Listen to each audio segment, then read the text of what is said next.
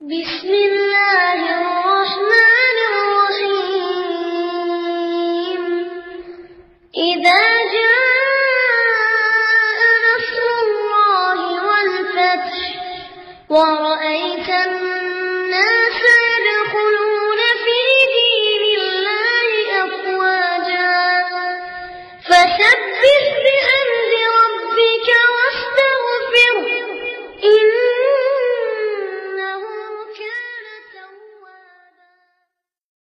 அஸ்லாம் வலைக்கும் வரமத்துல்லாஹி வபரகாத்துஹு.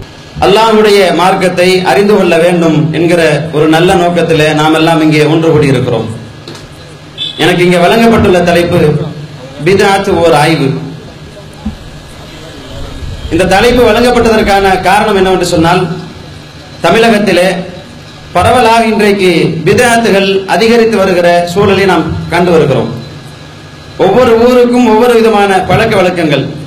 அவை அனைத்தையுமே முஸ்லிம் சமுதாய மக்கள் மார்க்கத்தினுடைய வழிபாடுகள் என்றும் ஏதோ அல்லாவும் அல்லாஹ்வுடைய தூதரும் அதனை சொல்லிக் கொடுத்ததைப் போலவும் பயபக்தியோடும் நன்மை கிடைக்கும் என்கிற நம்பிக்கையோடும் செய்து வருகிற சூழலை பார்க்கிறோம்.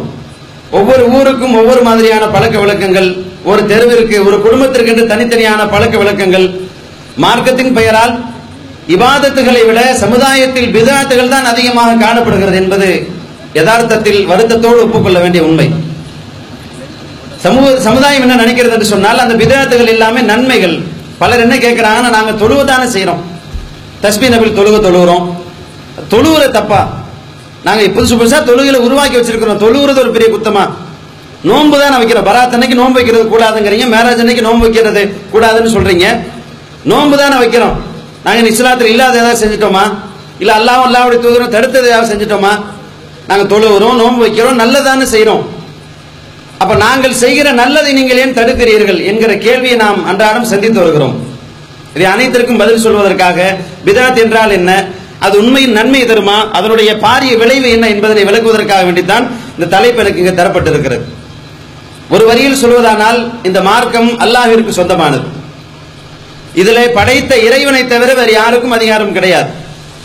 இறைத்தூதர் சல்லா அலிஸ்லாம் அவர்களுக்கு கூட சொந்த இஷ்டத்தின்படி அவருடைய மனோ இச்சைப்படி அவர்கள் பேசுவதற்கு அல்ல அதிகாரம் தந்துவிடவில்லை. அல்லாஹ் என்ன சொன்னானோ எதை சொல்ல சொன்னானோ அதை கூட்டாமல் குறைக்காமல் அப்படியே சொல்வது மாத்திரம்தான் இறை தூதருக்கே தரப்பட்டிருக்கிற அதிகாரம். சொல்வது என்னவோ அதை எடுத்து சொல்வது மாத்திரம்தான் இறை தூதருக்கு அல்லாஹ் தந்திருக்கிற அதிகாரம். அல்லாஹ் இந்த அதிகாரத்தை சட்டம் இயற்றுகிற அதிகாரத்தை எந்த மனிதருக்கும் அல்லாஹ் தரவில்லை. அது எவ்வளவு பெரிய உயர்ந்த நப- நபராக இருந்தாலும் நாம் அவரை எவ்வளவு உயர்ந்தவர் என்று மதித்தாலும் எப்படிப்பட்ட நபராக அவர் இருந்தாலும் என்ன பெரிய இபாதத் செய்திருந்தாலும் எந்த காலத்திலும் அல்லாஹ் சட்டம் இயற்றுகிற அதிகாரத்தை தன் அதிகாரத்தை யாருக்கும் அணு அளவு கூட தந்ததே கிடையாது. அவர் நன்றாக மனதில் ஆள பதிவு வைத்துக் கொள்ள வேண்டிய ஒரு அம்சம் என்னவென்றால் இந்த மார்க்கம் அல்லாஹிற்கு சொந்தமானது. அல்லா அலில்லாஹி தீனுல் ஹாலிஸ் இந்த மார்க்கம் அல்லாஹிற்கு சொந்தமானது. இனில் ஹுக்கும் இல்லா லில்லா அதிகாரம் அனைத்தும் அல்லாஹ் ஒருவனுக்கே சொந்தம். அப்ப நாம் ஒரு நன்மையை செய்ய வேண்டும் என்றால் அதை அல்லாஹ் சொல்ல வேண்டும். நாம் ஒரு நன்மையை எப்படி செய்யணும் என்ன மாதிரி செய்யணும் தொழுகையா இருந்தா கூட நோன்பா இருந்தா கூட என்ன கடமையாக இருந்தாலும் என்ன விவாதத்தாக இருந்தாலும் எதை செய்ய வேண்டும் அதை எப்படி செய்ய வேண்டும் எப்படி செய்தால் எவ்வளவு நன்மை கிடைக்கும் என்பதனை படைத்து அல்லாஹ் நமக்கு விளக்கி தருவான். அல்லாஹை விட அழகான முறையில் விளக்குவதற்கு யாரும் கிடையாது. அல்லாஹை விட பெரிய மேதை இந்த உலகத்தில் எவரும் கிடையாது. அப்ப அல்லாஹ் சொல்லாததை அல்லாஹுடைய தூதர் நமக்கு வழிகாட்டாததை நாம ஒன்றை உருவாக்கினால் அது நிச்சயமாக வழிகேடாகத்தான் இருக்க முடியுமே அல்லாமல் ஒரு காலத்திலும் அது மார்க்கமாக இறைவனிடத்தில் அங்கீகரிக்கப்பட்டதாக ஒரு காலத்திலும் ஆகாது என்பதுதான் அடிப்படையாக நாம் தெரிந்து கொள்ள வேண்டிய ஒரு அம்சம். அப்ப அல்லாவுடைய மார்க்கம் அப்படின்னு சொன்ன பின்னாடி அவர் ஒரு தொழுகை சொன்னாருங்க. இவர் ஒரு பாத்தியாவை சேர்க்க சொன்னாரு. இவர் ஒரு வழிபாட்டை கொஞ்சம் சேர்த்துக்க சொன்னாரு. அப்படின்னு சேர்க்கறதுக்கு யாருக்காவது அதிகாரம் இருக்குமா? அப்படி எல்லாம் யாருக்காவது எந்த காலத்திலாவது தந்திருக்கிறானா? வரலாறு முழுக்க நீங்க பாத்தீங்கன்னு சொன்னா எந்த இறை தூதருக்கும் எந்த நல்லடியாருக்கும் அல்லாஹ் தன் அதிகாரத்தில் பங்கு வழங்கியதே கிடையாது. இறை தூதர்கள் கூட அல்லாஹ் சொன்னதை அப்படியே சொல்கிற வேலையை தான் அவர்களுக்கு தந்திருக்கிறான். நம்ம நடைமுறையில பாத்தீங்கன்னா சர்வ சாதாரணமா நாம வழங்கி வச்சிருக்கிறோம். ஒரு கம்பெனினா இன்ன நபர் தான் ஓனர். ஓனர் இடத்துல அடுத்தவங்க வந்து உட்காந்தா ஓனர் ஒத்துக்கிற மாட்டாரு. ஓனர் இல்லாத நேரத்தில் மேனேஜர் நான் தான் ஓனர்னு சொன்னாருன்னு வைங்க. மேனேஜர்னு சொல்லிக்கிறலாம். ஓனர்னு சொன்னா ஓனர் வந்து வேலையை கொடுத்து வைக்கிறோம் நீ கிளம்பு. ஏன்? ஓனர் இடத்துல ஓனர் இருப்பார். மேனேஜர் இடத்துல மேனேஜர் இருப்பார். அட உங்க வீட்டில் நான் வந்து இன்னைக்கு ரொட்டி சுட்டு கொடுங்கம்மா அப்படின்னு சொன்னா கேட்பீங்களா இன்னைக்கு மீன் குழம்பு வைக்காதீங்க. கறி குழம்பு வச்சு கொடுங்கன்னு கேட்பீங்களா அட அவங்க உங்க அவங்கவுங்களுக்கு தான் அதிகாரம் அடுத்தவங்களுக்கு அதிகாரம் கிடையாது. அப்படின்னு நம்ம ஒவ்வொருத்தரும் விளங்கி வச்சிருக்கிறோம் அப்ப நமது நடைமுறையில் கூட ஒவ்வொருவருக்கும் தெள்ள தெளிவாக புரிந்திருக்கிறது. என்ன புரிஞ்சிருக்கிறோம்? யார் யாருக்கு என்னென்ன பொருள் சொந்தமோ அது அது அவங்கவுங்களுக்கு சொந்தம். அதாவது அவங்கவுங்க பயன்படுத்திக்கிறாங்க ஒருவருக்கு இன்னொருவர் பொருளில் இன்னொருவருடைய உரிமையில் அதிகாரம் கிடையாது. அடுத்தவங்க விஷயத்துல தலையிட முடியாது. இப்ப என் பாக்கெட்ல இருக்க பேனா நான் என்ன வேணாலும் செய்யலாம். குப்பை தொட்டியில போடலாம் ஒருத்தருக்கு அன்பளிப்பா கொடுக்கலாம் தூக்கி எங்க வீசிடலாம். உங்க பாக்கெட்ல இருக்க பேனாவை நான் பிடிங்க வீச முடியுமா? அப்ப சாதாரணமா விளங்கி வச்சிருக்கிறோம். அவங்க அவங்க பொருள் அவங்க அவங்க உரிமை அவங்க அவங்களுக்கு சொந்தம். அப்ப இந்த மார்க்கம் அல்லாவுடையது என்று சொல்லிவிட்ட பின்னால் அடுத்தவர்களுக்கு என்ன இதுல உரிமை இருக்கும்?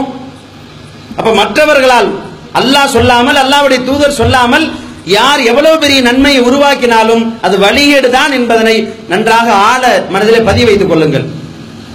திருக்குறான்ல அஞ்சாவது அத்தியாயத்துல மூணாவது வசனத்துல எல்லாம் சொல்றான் அல்யௌம அக்மல் துலக்கும் தீனக்கும் வத்மம்து அலைக்கும் நியாமதி. இன்றைய தினம் நான் இந்த மார்க்கத்தை பரிபூரணமாக்கி விட்டேன் நபிசுல்லாசன காலத்திலே எல்லாம் சொல்லிட்டான் அதுக்கு பிறகெல்லாம் மார்க்கத்தை இன்னொரு நபர் வந்து பரிபூரணமாக்க வேண்டும் அல்லது கூடுதல் குறைவு எதையும் சொல்லித் தர வேண்டும் என்கிற எந்த அவசியமும் கிடையாது. பெருமானா சிலாலிசம் அவர்கள் வாழ்ந்து கொண்டிருந்த காலகட்டத்திலேயே அவங்களுக்கு எல்லா வசனம் இறக்கிட்டா இன்னைக்கு கூட கம்ப்ளீட் முடிஞ்சு போச்சு. இப்ப மார்க்கத்தை நான் பரிபூர்ணமாக்கி விட்டேன் நல்லா சொல்றான். அப்ப அல்லாஹ் சொல்லிவிட்ட பின்னாடி பரிபூர்ணம் ஆனதுக்கு அப்புறம் இன்னொன்னு எதுக்குங்கிற? இப்ப இந்த பராத் நம்ம கூடாதுன்னு சொல்றோமே மேராஜ கூடாதுன்னு சொல்றோம். என்ன காரணம்?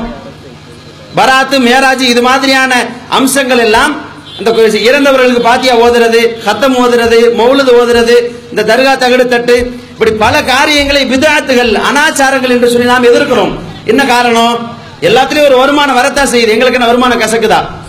கொடுத்தா நாங்களும் வாங்கிக்க வாங்கி எங்களுக்கு வாங்கி வாங்கி வாங்கிக்க வாங்கிக்க தெரியாமையா இருக்கு?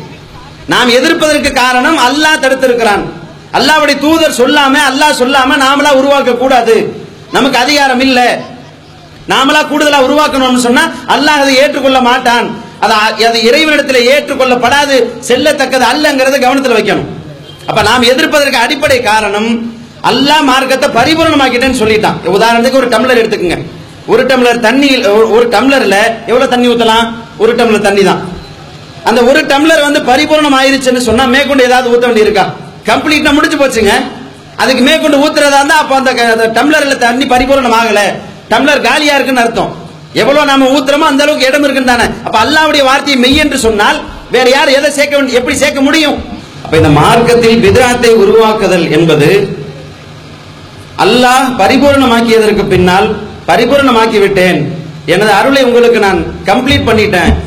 இனி யார் இந்த மார்க்கத்தில் எதையும் சேர்க்கறதுக்கு வழி இல்லைன்னு அல்லாஹ் கம்ப்ளீட் பண்ணிட்டேன்னு சொல்றான். ஆனா புதுசா ஒண்ணு சேர்க்கிறோம்னு சொன்னா அல்லாவுடைய வசனத்தை மறுப்பதற்கு மறுப்பதாகத்தான் அர்த்தமாகும். மறுத்து விட்டு தான் இந்த மார்க்கத்தில் எதையாவது சேர்க்க வேண்டும். அப்ப நாம் இந்த பராத்தையும் மேராஜையும் இந்த இன்ன பிற பாத்தியாக்களையும் நாம் எதிர்ப்பதற்கு அடிப்படை காரணம் என்னவென்றால் நன்மை தானே ஒரு தஸ்பி ஓதுறாங்க. தஸ்பிங்கிற பேர்ல பள்ளிவாசல உட்காந்து நிறைய வித்தியாச வித்தியாசமான திக்கர்கள் நிறைய அவுலாது அவுராதுகள் ஷேக் முரீது பிசினஸ் இது எல்லாத்தையுமே நாம எதிர்க்கிறோம். என்ன காரணம்? அவங்க கேட்கறாங்க நாங்க அல்லாஹ் புகழ்றோமே. நாங்க தஸ்பி தானே ஓதுறோம் நோன்பு தானே வைக்கிறோம். இதனுடைய விளைவு என்ன என்பதை மக்கள் அறியவில்லை.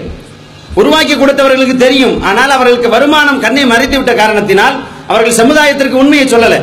மக்கள் என்ன நினைக்கிறாங்க? இபாதத்து தானே பாய். அல்லாவை தானே நாங்க தஸ்பி செய்யறோம் அதுல என்ன பெரிய தப்பு வந்துருச்சு? அல்லாவை தானே தொழுகிறோம்னு சொல்றாங்க. ஆனால் அல்லாகவே வணங்குவதானாலும் அல்லாஹ் என்ன கற்று தந்திருக்கிறானோ அதை அப்படியே செய்ய வேண்டும். உதாரணத்துக்கு ஃபஜர் தொழுக ரெண்டு ரகாயத்துங்க நான் ரொம்ப அதிகமா ஆர்வ கோளாறு எனக்கு தக்குவா வந்துருச்சுங்கிறக்காண்டி நாலு ரகாயத்தை தொழுவ முடியும். லுகர் தொழுக நாலு ரகாயத்து அவசரமா வேலை இருக்குன்னு ரெண்டு ரகாயத்தை தொழுவ முடியும். அப்ப அல்லாஹ் என்ன தந்திருக்கிறானோ அதை கூட்டக்கூடாது குறைக்க கூடாது சேர்க்க கூடாது நீக்க கூடாது இந்த மார்க்கம் அல்லாஹ்வுடையது. அப்ப அல்லாஹ் தந்துவிட்ட பின்னால் நாம் ஒன்றை சேர்க்கிறோம் என்று சொன்னால் அல்லாவுக்கு பாடம் நடத்துகிற அளவுக்கு அதிக பிரசங்கித்தனமான ஒரு செயல். நம்ம அப்படித்தானே பார்ப்போம். உன்னை செய்யனா அதோட முடிச்சுக்கிறணும். அதுக்கு மேற்கொண்டு நம்மளா ஒண்ணு சேர்த்தா அதிகம் பிரசங்கித்தனம் பிரசங்கித்தனம் பண்றியா? அப்படின்னு கேட்கிறோம்ல. அல்லாஹ் அப்படி கேட்கிறான். குல் அத்து அல்லிமுன் அல்லாஹ் விதீனிக்கும் நீங்கள் உங்கள் மார்க்கத்தை அல்லாவுக்கு சொல்லிக் கொடுக்கிறீர்களா? படைச்சவனுக்கே பாடம் நடத்துறீங்களா நல்லா கேட்கிறான். தொழுகிறதானே நோன்பு வைக்கிறதானே மக்கள் கேட்கிறோமே. அதற்கு அல்லாஹ் சொல்லுகிற பதில் நீங்கள் மார்க்கத்தை அல்லாவுக்கு சொல்லிக் கொடுக்காதீங்க. அல்லாஹ் எப்படி வணங்கணும் எப்படி தொழுகணும் எந்த நோன்பு வைக்கணும் எதை செய்யணும்னு அல்லாஹ் தாங்க சொல்லிக் கொடுப்பான். நாம அல்லாவுக்கு சொல்லிக் கொடுக்க கூடாது அப்ப எது எது நன்மையோ அந்த நன்மை அனைத்தையும் அல்லாஹ் நமக்கு சொல்லி தந்து விட்டான். அல்லாஹ் சொல்லாத விட்ட எந்த நன்மையும் கிடையாது. எல்லா நன்மைகளையும் அல்லாஹ் நமக்கு காட்டி தந்து விட்டான். எதை எப்படி செய்ய வேண்டும் என்கிற அத்தனை வழிகாட்டுதல்களையும் பெருமானா சல்லாலிசன் அவர்கள் பரிபூர்ணமாக நமக்கு சொல்லி தந்து விட்டார்கள். அல்லாஹ் அல்லாவுடைய தூதரோ சொல்லி தராத ஒன்றை நாம உருவாக்குவோமாயானால் அது எவ்வளவு பெரிய நன்மையானாலும் அது எவ்வளவு பெரிய புண்ணியம் என்று நாம் கருதினாலும் அல்லாவுடைய பதில் அதுதான். அல்லாஹ் அதை இப்படித்தான் பார்க்கிறான். அதிக பிரசங்கித்தனம். புல் அத்து நப்பி அல்லாஹ் நீங்கள் அல்லாவுக்கு அறிவித்து கொடுக்கிறீர்களா? அல்லாவுக்கு சொல்லிக் கொடுக்கிறீங்களா? பிமாலா யாலமு பி சமாவாதி வலா ஃபில் அர்த். வானங்களிலும் பூமியிலும் அல்லாவிற்கு தெரியாத இதையேனும் நீங்கள் அவனுக்கு சொல்லிக் கொடுக்கிறீங்களா? அல்லாஹ் கேட்கிறான். அல்லாவுக்கு தெரியாத ஏதாவது இருக்க முடியுமா? அப்ப என்ன தெரியும் என்ன தேவை?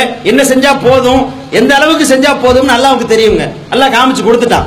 அல்லாஹ் சொன்னதுக்கு மேல நாமளா சேர்த்தோம்னு சொன்னா அது மிகப்பெரிய அநியாயம் என்பதை சமுதாயம் கவனத்துல கொள்ளணும்.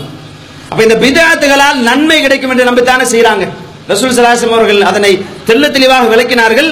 மன் அமில அமலன் லைச அலை அம்ருனா ஃபஹுரத்துன் நம்முடைய கட்டளை இல்லாமல் யார் ஒரு காரியத்தை செய்கிறாரோ அல்லாவிடத்தில் அது மறுக்கப்படும். குப்பை தொட்டியலத்துக்கு எல்லா வீசிடுவான்.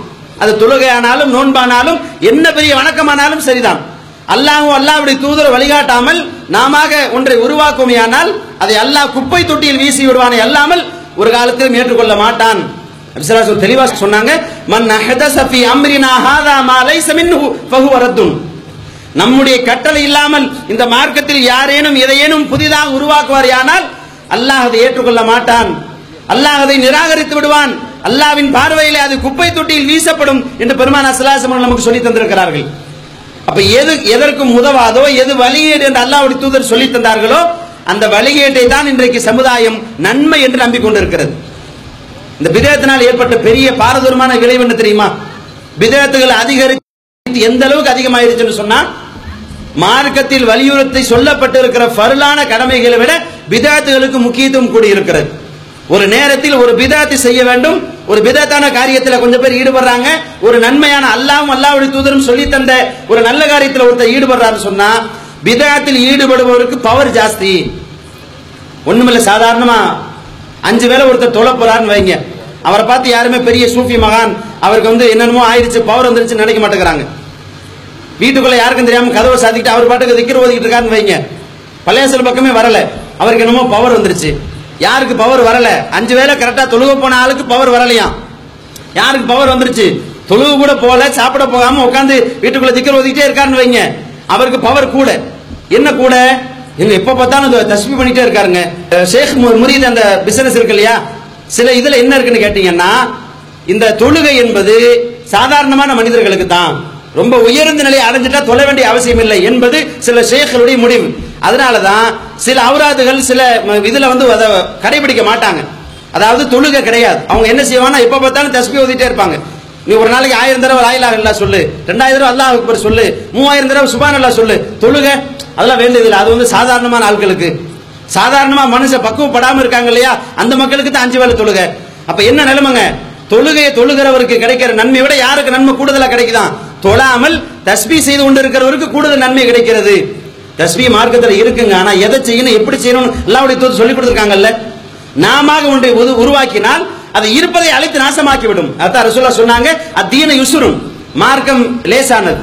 அல்லாஹ் நமக்கு ரொம்ப சுலபமான மார்க்கத்தை தந்திருக்கிறான். ரொம்ப கஷ்டப்பட்டு படாத பாடுபட்டு எதை செய்யணுங்கிற அவசியம் கிடையாது. வலை யுஷாத்த தீன அகதுன் இல்ல அகலபகு இதுல நாமளா எதையாவது சேர்த்து புதுசா கொஞ்சம் பில்டப் பண்ணோம்னா அது இருக்கிறத அழிச்சு நாசமாக்கிறோம் யதார்த்தம் தானே அப்ப இன்றைக்கு யதார்த்த நில நிலவரம் என்னவென்று சொன்னால் பள்ளிவாசலுக்கு மற்ற நாட்களில் வருவதை விட பிதாத்தாக வழிபாடுகளை உருவாக்கினால் கூட்டம் நிரம்பி வருகிறது ஒரு சாதாரணமா ஃபஜ்ர் தொழுகைக்கோ லுகர் தொழுகைக்கோ கூட்டம் வருதானா? இல்ல. மேராஜ் அன்னைக்கு பள்ளிவாசல் இடம் பத்தல. பராத் அன்னைக்கு பள்ளிவாசல் இடம் பத்தல. ஏன் என்ன காரணம்?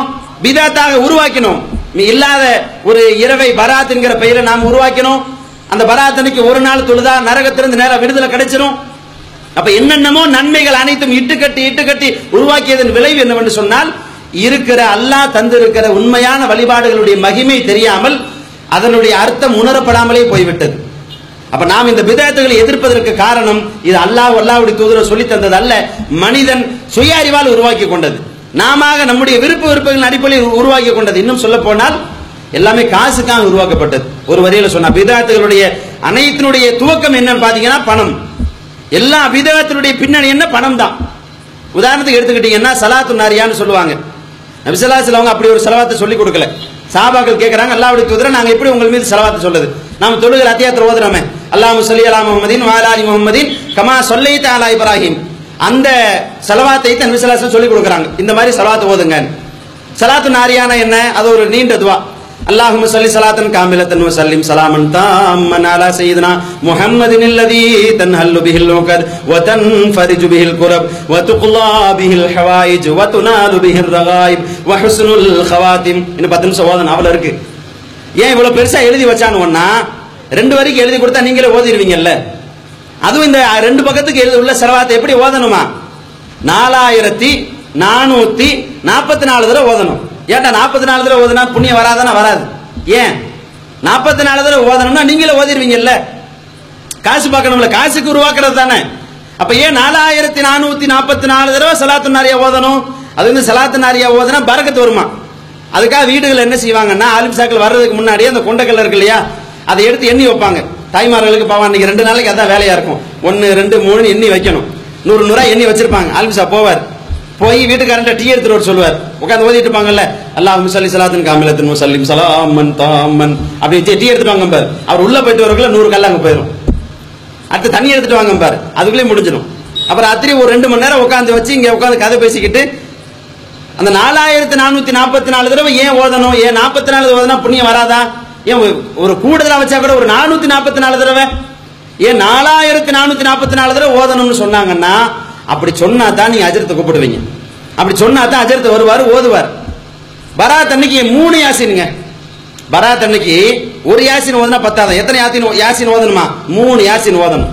ஒவ்வொரு யாசினுக்கு ஒரு காரணம். ரிசுக்கு விஸ்தீரத்துக்கு ஒரு யாசின் நரகத்திலிருந்து விடுதலை கிடைக்கிறதுக்கு ஒரு யாசின் ஆயுள் விசாலமாகிறதுக்கு ஒரு யாசின். மூணு யாசின் கண்டிப்பாக ஓதியாக வேண்டும். பள்ளிவாசல் மூணு யாசின் ஓதுவாங்க வீடுகளில் பூரா மூணு யாசின். ஏன்பா மூணுன்னா? மூணு அத்தனை ஆலிசா கூப்பிடுவீங்க. ஒரு நூறு கிடைக்கும். அப்ப எல்லா விதத்துகளுடைய துவக்கத்தின் ஆரம்பம் என்னன்னு பாத்தீங்கன்னா பின்னணி என்ன என்று ஆராய்ந்து பார்த்தால் எல்லாம் காசுக்காக உருவாக்கப்பட்டது. மௌலூது ஏன்? இவ்வளவு மௌலூது பயபக்தியோடு பாடப்படி பாடப்படுகிறது. அந்த மௌலூதுடைய பின்னணி என்ன? கொடுக்கிற காசுக்கு தக்கன கூடுது கொடுக்கிற காசுக்கு தக்கன இறங்குது.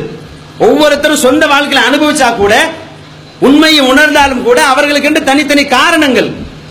அட மௌலுதுல யார் அனுபவப்படாம இருக்கிறாங்க? பள்ளிவாசல் இமாம்கிட்ட போங்க. மௌலுது ஓத சொல்லி கூப்பிடுங்க. ஐம்பது ரூபா கொடுங்க. எப்படி ஓதுறாருன்னு பாருங்க. நாங்கள் சொல்வது மெய்யா பொய்யா என்பது உங்கள் உங்களுக்கு வெட்ட வெளிச்சமாகிவிடும். இப்ப பிதாத்துகள் அனைத்துமே வெறும் காசுக்காக உருவாக்கப்பட்டது தானே தவிர அதில் வழிபாட்டு நோக்கம் நிச்சயமாக கிடையாது.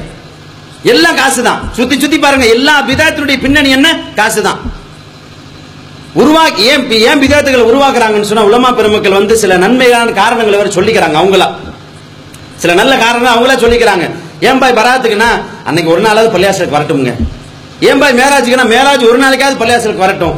இப்ப பிதாத்துகளை உருவாக்கி உருவாக்கி நல்ல காரணங்கள் என்று இவர்களாக சொல்லிக்கொண்டு மார்க்கத்தில் சொல்லப்பட்டிருக்கிற அனைத்தும் அல்லாவும் அல்லாவுடைய தூதரும் சொல்லி தந்திருக்கிற அனைத்தும் அழிந்து போய் அல்லாவுக்கும் அல்லாவுடைய தூதருக்கும் தெரியாது எங்களுக்கு தெரியும் என்கிற அதிக பிரசங்கித்தனமான ஒரு செயல்பாடு தான் விதாத்துடைய வெளிப்பாட்டா வெளிப்பாடாக இருக்கிறது. அவை விதாத்துகள் மார்க்கத்தின் அடிப்படையில் கூடவே கூடாது என்பதை நாம் ஒவ்வொருவரும் கண்டிப்பாக உணர வேண்டும். இந்த பிதத்துறை விளைவு என்ன நம்ம ஆரம்பத்திலே சொன்னோம். அல்லாவுக்கு பாடம் நடத்துகிற அளவுக்கு அநியாயம். அல்லாவுடைய மார்க்கம் அல்லா நமக்கு சொல்லி தெளிவா என்ன செய்யணுங்கிறது தந்துட்டான். உலகத்தில் எதிரிகள் கூட பார்த்து ஆச்சரியப்படுகிற அளவிற்கு உலகத்தில் எந்த- எந்த ஒரு மேதைக்கு முன்னாலும் நாம் சவாலாக முன்வைக்கிற அளவிற்கு தெள்ள தெளிவான ஒரு வழிகாட்டுதலை ஒரு சத்திய நெறியை எல்லாம் நமக்கு தந்திருக்கிறான். இன்றைக்கு இந்த மார்க்கம் மற்ற சமுதாயத்தினரால் கேவலமாக பார்க்கப்படுகிறது.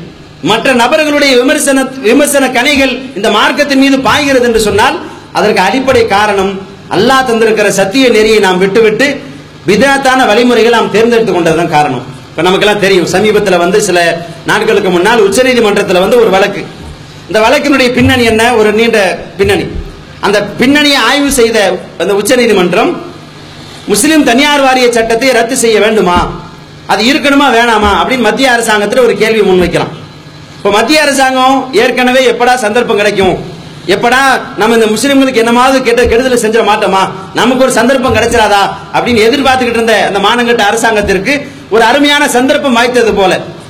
வெறுவாய் வல்றவனுக்கு அவள் பொறி கிடைச்சா எப்படி இருக்கும்? அது மாதிரி மத்திய அரசாங்கத்துக்கு ஒரு அருமையான சந்தர்ப்பம் கிடைச்சிருக்குன்னு அவன் என்ன பண்ணான் அறிக்கை கொடுத்தான். அதாவது முஸ்லிம் தனியார் வாரிய சட்டத்தை ரத்து செய்ய வேண்டும். அதுக்கு அவன் பிரதானமாக முன்வைக்கிற காரணம் என்ன தெரியுமா? இந்த மார்க்கம் சரியில்லை இந்த சட்டத்திட்டங்கள் சரியில்லை அல்லா தந்திருக்கிற சட்டம் ஏதாவது தப்புன்னு சொல்றானா? இல்ல சொல்ல முடிஞ்சுச்சா? பிரதானமாக முஸ்லிம் தனியார் வாரிய சட்டத்தை ரத்து செய்ய வேண்டும் பொது சிவில் சட்டம் வர வேண்டும் என்று சொல்லுகிற அனைத்து புத்திசாலிகளும் முன்வைக்கிற ஒரு விஷயம் என்ன தெரியுமா? தலாக் தலாக் தலாக். அப்படின்னு மூணு தடவை சொல்லிட்டா வாழ்க்கையை முடிஞ்சு போச்சுங்க. இது வந்து புத்திசாலித்தனமான சட்டம் மாதிரி தெரியலையே. இது வந்து பெண்களுக்கு எதிராக இருக்கு பெண்களுடைய வாழ்க்கையை சீர்குலைக்குது. பெண்களுடைய உரிமையை பறித்து அவர்களை நடுவீதியில் நிறுத்துகிற அளவிற்கு ஒரு மோசமான கேவலமான கீழ்த்தரமான சட்டமாக இருக்கிறது என்பதுதான் உச்சநீதிமன்றம் வச்ச வாதமும் அதுதான். மத்திய அரசாங்கம் சொன்னது அதுதான். இன்று வரைக்கும் எல்லா சேனலையும் திரும்ப திரும்ப அதை தான் பேசிக்கிட்டு இருக்கிறாங்க. அல்லாஹ் தந்தது என்ன? அல்லாவுடைய வழிகாட்டுதல். அல்லாவுடைய தூதரின் வழிகாட்டுதல் அவ்வளவு அற்புதமானது. உலகத்தில் யாரும் தந்திருப்பதை விட சிறப்பான ஒரு வழிகாட்டுதலை அல்லாஹ் நமக்கு தந்திருக்கிறான். இப்ப இந்த டைவர்ஸ் விஷயத்தை எடுத்துக்கங்களேன். மற்ற மத அடிப்படையில் டைவர்ஸ் வாங்குறதா இருந்தால் உதாரணத்துக்கு கிறிஸ்தவ மதத்தின் அடிப்படையில் ஒரு ஒரு விவாகரத்து பெற வேண்டுமானால் அவர் அப்ளை பண்ணி ரெண்டு வருஷம் காத்திருக்கணும். ரெண்டு வருஷ காலம். ஏன் ரெண்டு வருஷ காலம் காத்திருக்கணும்?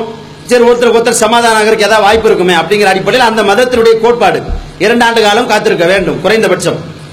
இந்து மத அடிப்படையில் இன்னைக்கு கோர்ட்டுக்கு போறாங்க இல்லையா? அந்த கோர்ட்டில் நிலைமை என்னன்னு சொன்னா வாய்தா வாயிதாவா போட்டு கடைசியில் எப்ப கொடுப்பான்னா சமீபத்தில் ஒரு பாட்டிமாவுக்கு டைவர்ஸ் கொடுத்துருக்கான் எண்பத்தஞ்சு வயசுல.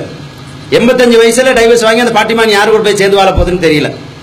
நல்ல வேலை கபிர்ஸ்தான் போறதுக்குள்ளயாவது டைவர்ஸ் கொடுத்தான்னு போல. இன்னும் சில கேஸுகள்ல பாத்தீங்கன்னா டைவர்ஸ் கேஸுக்கு அப்ளை பண்ணி கப்- மௌத்தா போய் கபிர்ஸ்தான் அடக்கம் பண்ணி முடிச்ச பின்னாடி வீட்டுக்கு லெட்டர் வருது. உங்க ரெண்டு பேத்துக்கு நாங்க டைவர்ஸ் ஆல்ரெடி பிரிஞ்சு போயாச்சு. இனி எங்கடா பிரிஞ்சு வருது அப்ப யதார்த்த நிலை அதுதான். இன்றைக்கு கோர்ட்டுகளுடைய முடிவு என்ன? ஒரு டைவர்ஸ் கேஸ் நீங்க போட்டீங்கன்னா வருஷ கணக்குல குறைந்தபட்சம் பத்துல இருந்து பதினஞ்சு வருஷம்.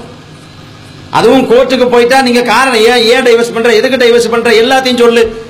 ஒரு கணவனை பிடிக்கலன்னு மனைவி சொன்னா ஏன் பிடிக்கல எதுக்கு பிடிக்கல என்ன காரணத்தினால பிடிக்கல எல்லாத்தையும் விளக்கணும். இவனுக்கு ஆண்மை இல்லைன்னு அந்த பொண்ணு போய் சொல்லி ஆகணும். அல்லது ஒரு ஒரு ஒரு கணவன் தன் மனைவி டைவர்ஸ் பண்ணணும்னு சொல்லி கோர்ட்டுக்கு போறான்னு சொன்னா டைவர்ஸ்ங்கிறது எப்ப பண்ணுவாங்கங்க? சேர்ந்து வாழவே முடியாத நிலை ஏற்பட்டால். அந்த நிலையில தான் பண்றது. அது பிரியறதுங்கிறது சுலபமா இருந்தா தானே அடுத்தவங்க வாழ்க்கையை பார்க்க முடியும். அது இன்னைக்கு இருக்கிற முடிவு என்ன? டைவர்ஸுக்கு அப்ளை பண்ணி வாங்குறதே கஷ்டம். அப்போ பெண் கோர்ட்டுக்கு போயிட்டாலும் சரி ஆண் கோர்ட்டுக்கு போனாலும் சரி பெண்ணுக்கு தேவையான அனைத்தையும் ஆண் தான் செய்து கொடுக்க வேண்டும். வழக்கினுடைய செலவு ஜீவனாம்ச தொகை அந்த பெண்ணுக்கான போக்குவரத்து செலவு எல்லாத்தையும் யார் கொடுக்கணும்? ஆம்பளை தான் கொடுக்கணும். எந்த அளவுக்கு? சாகுற வரைக்கும். அந்த பொண்ணு அடுத்த கல்யாணம் பண்ற வரைக்கும் டைவர்ஸ் வாங்கிட்டு போனா கூட இவன் ம- கடைசி வரைக்கும் ஜீவனாம்சம் கொடுக்கணும். இது இன்றைக்கு இந்த நாடு சொல்கிற சட்டம். இந்த நாட்டில் பின்பற்றப்படுகிற சட்டம். இது புத்திசாலித்தனமான சட்டமா? இஸ்லாம் சொல்லி தருகிற சட்டம் என்ன? பிடிக்கலையா? முதல்ல உங்களுக்குள்ள பேசி முடிங்க. அப்புறம் படுக்கையை பிரிச்சு போடுங்க. அப்புறம் அதுக்கு ஒண்ணு வரலையா? அப்புறம் ஜமாத்துகள் இருக்கு. அப்புறம் உங்களுக்கு குடும்பத்து மத்தியில வச்சு பேசி பாருங்க. எதுவும் தீர தீர மாதிரி தெரியல. தீர்க்க முடியாத நிலை வரும் என்று சொன்னால் ஒரு தலாக். அதாவது சேர்ந்து வாழவே இயலாது என்கிற ஒரு ஒரு நிலையை அடை அடைவீர்களானால் சுலபமா பிரிஞ்சுக்கங்க. வேற வழி இல்லை. ஏன்னா சேர்ந்து வாழவே முடியலன்னா நிலைமை என்ன ஆகும் டைவர்ஸ் வாங்குறது கஷ்டமா இருக்கிற காரணத்தினால தான் இன்றைக்கும் இந்த தேசத்துல ஸ்டவ் எடுத்து இளம் பெண்கள் நிறைய பேர் சாகிறார்கள். நான் கேட்கிறேன் ஸ்டவ் வெடிச்சு ஒரு இடத்துலயாவது ஒரு பாத்திமா மூத்தா போயிருக்கா? ஸ்டவ் வெடித்து இருபத்தி இளம்பெண் சாவு ஸ்டவ் வெடித்து மருமகள் சாவு. அது என்னங்க ஸ்டவ் வெடிச்சு எல்லாமே சாவுற எல்லா பொண்ணுமே நாற்பது வயசுக்கு உள்ளேயே இருக்கு. யதார்த்தத்தில் பார்த்தா பாட்டிமாவுக்கு தான் ஸ்டவ் பத்த வைக்க தெரியாது. எசக பசக அடிச்சிச்சு டம்முன்னு வெடிச்சிருச்சுன்னு சொல்லலாம். ஆனா வெடிக்கிறது போனா வெடிச்சு இறந்து போன தீ விபத்தில் இறந்து போன அத்தனை பெண்களுக்கும் வயசு எத்தனை? நாற்பதுக்கு உள்ள முப்பதுக்கு உள்ள. ஏன் என்ன காரணம்? கணவனுக்கு மனைவிக்கு ஒத்து போகல சேர்ந்து வாழ முடியாத நிலை ஏற்படுது. கோர்ட்டுக்கு போன சாகுற வரைக்கும் கப்ப கட்டுங்கிறான். இவன் பத்தாயிரம் ரூபாய் சம்பாதிக்கிறவனா இருந்தா ஐயாயிரம் ரூபாய் கப்பம் கட்டுங்கிறான். அந்த பொண்ணு கோர்ட்டுக்கு வர செலவு கேஸ் செலவு எல்லாத்தையும் இவனை நடத்தி இவனை கொடுத்து கடைசி வரைக்கும் பார்க்கணும்னா நிலைமை என்னன்னு சொன்னா சரி இது நடக்காது. நம்ம அதனால அந்த பொண்ணை கொன்றுவோங்கிற ஒரு முட்டாள்தனமான முடிவுக்கு அவன் வருகிறான். அப்ப நமக்கு நம்மை அப்படி ஒரு முடிவை நோக்கி இன்றைக்கு அரசாங்கமும் நீதிமன்றமும் தள்ளுவதற்கு என்ன காரணம்? அல்லாஹ் தந்திருக்கிற சட்டம் அற்புதமானது. நம்ம அல்லாஹ் தந்த சட்டத்தை விட்டுட்டு மார்க்கத்தின் பெயரால் யார் யாரை உருவாக்கி வச்ச மதுகபுகளை ஏற்றுக்கொண்டோம். இன்னைக்கு விமர்சனம் பூரா எது மேல முன் வைக்கிறாங்க? குரான்ல இப்படி சட்டம் இருக்குங்க தப்பு எவனா சொல்றான். சொல்ல முடிஞ்சுச்சா? யார் இப்படி அப்படி குற்றச்சாட்டை முன்வைத்தாலும் சட்டையை பிடிச்சு பேசுற அளவுக்கு தைரியம் நமக்கு இருக்கிறது. யாருக்கு முன்னாலும் சவால் விட முடியும். அல்லாஹ் தந்திருக்கிற சட்டத்தை விட அற்புதமான சட்டத்தை எவனாலும் முடிந்தால் கொண்டு வாருங்கள் பார்க்கலாம். எங்க சட்டத்தை முடிஞ்சா குறை சொல்லுங்க பார்க்கலாம். அல்லாவும் அல்லாவுடைய தூதரும் தந்திருக்கிற இந்த மார்க்கத்தின் மீது எதிரிகள் அனைவருக்கும் நாம் சவால் விடுகிறோம். உங்களால் இயலுமானால் ஒரே ஒரு ஆதாரபூர்வமான அறிவுபூர்வமான குற்றச்சாட்டு முன்வைக்க முடியுமா உங்களால? முடியாதுங்க. எதுல வைக்கலாம்? மதுகப்புல வைக்கலாம். ஒன்னு ரெண்டு இல்ல. ஆயிரக்கணக்கில். அது இந்த தலாக் விஷயத்தை எடுத்துட்டு மதுகப்புல பண்ண அநியாயம் இருக்கு. வீடு நரம்புற அளவுக்கு தலாக்கு மலை நரம்புற அளவுக்கு தலாக்கு மூட்டை மூட்டையா தலாக்கு கடல் அளவுக்கு தலாக்கு. இந்த தலாக்கு இவனுக்கு பண்ண காமெடி அல்லாவும் அல்லாவுடைய தூதரும் சொல்லி தந்த வழிகாட்டுதலுக்கு முரணாக விதத்தான ஒரு வழிமுறை கொண்டு வந்தாங்க. என்ன விதத்தான வழிமுறை? தலாக் தலாக் தலாக். மூணு தடவை தலாக் சொல்லிட்டா எல்லாமே முடிஞ்சு போச்சு. இனி சேர்ந்து வாழவே முடியாது அப்படின்னு சட்டம் சொன்னாங்க. விளைவு என்ன? பெண்ணுக்கு வாழ்க்கை போச்சு. வாழ்க்கை போனா என்னன்னு கேட்டீங்கன்னா இதுல ஒரு அநியாயம். ஆலிம் சாக்களுடைய குடும்பத்தில் இப்படி நடந்தாலோ அல்லது பள்ளிவாசல் நிர்வாகிகளுடைய குடும்பத்தில் யாருக்காவது இந்த நிலை ஏற்பட்டாலோ தவிச்சு போங்க. ஏப்பா தவிச்சு மாகாரண்ட தவிச்சு போகணும் அப்படின்னா அவங்க தான் குரான் ஹதீஸ் அடிப்படையில் கரெக்டாக சொல்லுவாங்க. அப்போ உங்க தங்கச்சிக்கு ஒரு பிரச்சனை உங்க மகளுக்கு ஒரு பிரச்சனை உங்க சொந்தக்காரங்களுக்கு ஒரு பிரச்சனைனா முத்தலாக்கு சொல்லிட்டாங்கன்னா நேர தவிஜமாத்துக்கு அனுப்பி பல குடும்பங்களை நாம் அப்படி பார்த்திருக்கிறோம். பல ஆலிம் சாக்களுடைய பல பள்ளிவாசல் முத்தவள்ளிகள் நிர்வாகிகளுடைய குடும்பத்தில் இந்த பிரச்சனை வருகிற போதெல்லாம் தவிஜமாத்தை வந்து நாடி இருக்கிறாங்க. ஏன்? சுன்ன ஜமாத்துல போனா மூணு தலாக்கு சொல்லிட்டா மூணு தலாக்கு நிகழ்ந்துரும். இனி சேர்ந்து வாழவே முடியாதுன்னு தீர்ப்பு கொடுத்துருவாங்க. தவிஜமாத்துக்கு வந்தா அல்லாஹ் தந்திருக்கிற அற்புதமான சட்டத்தின் அடிப்படையில் நாம் தருவோம். அப்ப அவர்களுக்கு அவருடைய உள்மனமே ஒத்துக்கொள்கிறது. இந்த பிதாத்தான சட்டம் நமக்கு முட்டாள்தனமான ஒரு வழிகேட்டை தான் தந்திருக்கிறது என்பது அவர்களுக்கே புரியத்தான் செய்கிறது. புரிஞ்சாலும் அதான் விட முடியாதுங்க. அப்ப இந்த இன்றைக்கு பொது சமூகத்தில் இஸ்லாம் அவமானத்தோடு பார்க்கப்படுவதற்கு காரணமே இந்த பிதாத்தான மதுகபுகள். ஏன்னா முஸ்லிம் சமுதாயத்திற்கு போதிக்கப்பட வேண்டும் இந்த மதுகபு பிதாத். இது வழிகேடு. இந்த மதுகபை ஆதரிக்க போய்தான் எல்லா அனாச்சாரங்களும் வந்திருக்கிறது. இந்த அழகு குத்துறதெல்லாம் இருக்காமா? தர்காக்கள்ல கந்தூரி விழா கேள்விப்பட்டிருக்கிறோம். கந்தூரிங்கிற பேர்ல கப்பலை கடலை ஓட்டுறதுக்கு பதிலாக ரோட்ல ஓட்டுவான் அதெல்லாம் கூட அந்த லூசுத்தனத்தை கூட பார்த்துருக்கிறோம். ஆனால் அழகு குத்தி கொள்ளுகிற ஒரு அநியாயத்தை இந்த ஊர்ல தான் வாழ்க்கையில முத முத கேள்விப்படுறேன். அழகு குத்துறேன்னா அந்த இந்துக்கள் செய்வாங்க இல்லையா? ஈட்டி எடுத்து நாக்கில் குத்திக்கிறது இந்த பக்கம் குத்தி இந்த பக்கம் எடுக்கிறது. இந்த அழகு குத்துகிற வேலையெல்லாம் முஸ்லீம் மக்கள் செய்கிறார்கள். அட பள்ளிவாசல் உலமாக்கள் கொஞ்சமாவது அல்லாவுடைய எச்சம் வேணாம். இப்படி அநியாயம் பண்றானுவலே இப்படி அனாச்சாரம் பண்றானுவலே அல்லாவுக்காக வேண்டி சொல்லணும். அட சூடு சொன்னா கொஞ்சம் இருந்து. நான் அந்த மாதிரி விசேஷங்களுக்கு பாத்தியாக்கு ஓத போக மாட்டேன். அங்க போய் மானகட்ட சோத்த திங்க மாட்டேன்னு ஒரு நாலு நிமிஷம் சொல்ல காணாம. அட எ- இந்த நான் கேட்கிற மதுகப்புகள் இந்த அளவு ஊத்துறதுக்கு அனுமதி இருக்கா? நீங்க குரானை சேர்த்துக்கிற மாட்டேங்கிறீங்க. பரவாயில்ல போய் தொலையுது. மதுகப் அடிப்படையா இதுக்கு இதுக்கு ஆதாரம் இருக்கா? மதுக மதுகப் அடிப்படையில முதல்ல தருகா இந்த கந்தூரி இது எதுக்குமே ஆதாரம் கிடையாது. ஒரு பேச்சுக்கு போய் தொலையுதுன்னு விட்டா கூட இந்த அழகு குத்துக்கிற அநியாயத்தை கூட கண்டிக்க வேணாமா? அப்ப எந்த அளவிற்கு இந்த இந்த உலமாக்கள் தான் உங்களுக்கு மார்க்கத்தை சொல்லுவார்கள் இவர்கள் தான் உங்கள் இவங்களை பின்னாடி போனா நீங்க சொர்க்கத்துக்கு போயிடும் நம்பிக்கிட்டு இருக்கீங்களா? கேட்கும்போது அவ்வளவு வருத்தமா இருந்துச்சு. அளவு ஊத்துகிற இந்த அநியாயத்தை இந்த ஊர்ல தான் முத முதல்ல கேள்விப்படுறோம். இப்ப மாட்டு மத சௌரம் இருந்து காப்பி அடித்து காப்பி அடித்து தான் நாம் எல்லா விதத்துகளையும் உருவாக்கி வைத்திருக்கிறோம். எல்லாமே. அவங்க ஏதாவது திருவிழாக்களின் பெயரால் ஒன்றை செய்கிறார்கள் அவருடைய மதத்தின் வழிபாடு என்று அவர்கள் ஒன்றை செய்கிறார்கள் என்று சொன்னால் நாம பார்த்தோம். நமக்கு ஏதாவது வேணுமே. அவங்க ஒண்ணு செஞ்சா நம்ம ஒண்ணு செய்வோம். அவங்க ஒண்ணு செஞ்சா அவங்களுக்கு பதிலாக நாம ஒண்ணு செய்வோம். அவங்க தீதின்னு பண்றாங்களா நம்ம பாத்தியான்னு செய்வோம். அவங்க புதுமனை புகுவிழா நாமளும் கிட்டத்தட்ட அதே பேர்ல வேற மாதிரி கொண்டாடுவோம். அவங்க இறந்து போனவங்களுக்கு திதி கொடுத்தா நம்ம பாத்தியா ஓதுவோம். அவங்க வந்து திருவிழா கொண்டாடுறாங்களா நம்ம கந்தூரி கொண்டாடுவோம். அவங்க தேர் இழுக்கிறாங்களா நம்ம கூடி இழுப்போம். அவங்க வந்து குங்குமம் பூசுறாங்களா நம்ம சந்தனம் பூசுவோம். அவங்க பால் குடம் தூக்குறாங்களா நம்ம சந்தன குடம் தூக்குவோம். எத்தனை அநியாயங்கள். இதெல்லாம் நன்மை கிடைக்கும் நம்பின் மக்கள் செய்யறாங்க ஆயிரக்கணக்கில் லட்சக்கணக்கில் செலவு பண்றாங்க. இந்த ஒவ்வொரு தர்காவினுடைய கந்தூரி கந்தூரி விழாக்கு செலவாகுது. மொத்த தொகையை கணக்கு போட்டு பாத்தீங்கன்னா பல லட்சங்கள். லட்சக்கணக்கான ரூபாய் அந்த கூடு செய்யறதுக்கு அதுக்கு தனியா வழி வழியா வம்சமா வம்ச வம்சமா செஞ்சுட்டு இருப்பாங்களாம். அதுக்கான ஒரு முறை. அதை இப்படி செய்யணும் அப்படி செய்யணும் அதுக்கான ஒரு முறை ஏற்பாடுகள். கிட்டத்தட்ட ஒவ்வொரு ஊரிலும் நடத்தப்படுகிற கந்தூரி விழாக்களுடைய செலவை கணக்கெடுத்துட்டா கூட லட்சக்கணக்கான ரூபாய். இப்ப எத்தனை ஆயிரக்கணக்கான மக்கள் சாப்பிட வழி இல்லாமல் இருக்கும்போது இந்த கூடின் பெயரால் இந்த சந்தன கூடு நடத்தி இதுல இந்த மாதிரி இதுல சம்பாதிக்கிறதுக்கு என்ன காரணம்? இதுல மக்கள் செலவழிக்கிறதுக்கு என்ன காரணம்னா நன்மை கிடைக்கும் நம்பி ஏமாந்து போறாங்க. அவனுக்கு மார்க்கத்தை சொல்லல. இதெல்லாம் நன்மை கிடையாதுப்பா. இது அல்லாஹ் சொன்னது இல்ல. அல்லாவுடைய தூதர் சொல்லி தந்தது இல்ல. இதை செஞ்சா அவனுக்கு நிச்சயமா நன்மை கிடைக்காது. உலமாக்கள் சொல்ல மாட்டேங்கிறாங்க. ஏன் என்ன காரணம்? அட நமக்கு ஒரு ஆயிரம் கிடைக்குது இல்ல சந்தன அன்னைக்கு போய் பாத்தியா அதுல ஒரு ஆயிரம் ரூபாய் ஆச்சு. அப்புறம் சந்தன எடுக்கிற மாதிரி என் வீட்டுக்கு வந்து பாத்தியா அதுல ஒரு ஆயிரம் ரூபாய் ஆச்சு. அப்ப நாமே விடுவானே.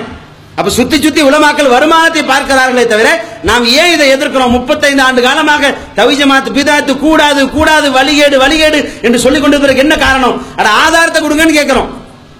பராத்தாக இருக்கட்டும் மேராஜா இருக்கட்டும் இந்த தர்காவில் நடக்கிற கந்தூரி முதற்கொண்டு அத்தனை அநியாயங்களுக்கும் நாம் கேட்பது அல்லாஹ் சொல்லி தந்த ஆதாரம் எங்க? திருக்குறள் ஒரு ஆதாரத்தை கொடுங்க. இல்ல அல்லாவுடைய தூதர் சொன்ன ஒரு நபிமொழி எங்க? நம்ம தமிழ்நாட்டிலேயே காயில் பட்டணத்துக்கு அடுத்து புகாரி ஷரீஃப் ரொம்ப பயபக்தியோடு படிக்கப்படுகிற ஊர் இந்த உடன்குடின்னு சொன்னாங்க. இல்லையா? உடன்குடியில புகாரி ஹதீஸ் கிதாப அவ்வளவு பயபக்தியோட படிப்பாங்களாம் நான் கேட்கிறேன் அதே புகாரில தானே தர்கா கட்டக்கூடாதுன்னு எத்தனை ஹதீஸ் வருது? கண்ணு தெரியாதா? அந்த ஹதீஸ் எடுத்து படிங்க. ஏன் உலமாக்கள் படிக்க மாட்டேங்கிறீங்க? எல்லாம் சொல்றானே வேதத்துல ஒண்ணு சொல்லி ஒண்ணு மறைச்சு யூத சமுதாயம் பண்ண கள்ளத்தனமான வேலை மாதிரி எல்லாம் இருக்கு. ஆனா இந்த ஊர்ல புகாரி கிதாப் எடுத்து கண்ணியத்தோட படிக்கிறீங்க. அதுக்கு அவ்வளவு மரியாதை கொடுத்து அதுக்கு ஸ்பெஷலா என்னென்னமோ விழாலாம் கொண்டாடுறீங்க.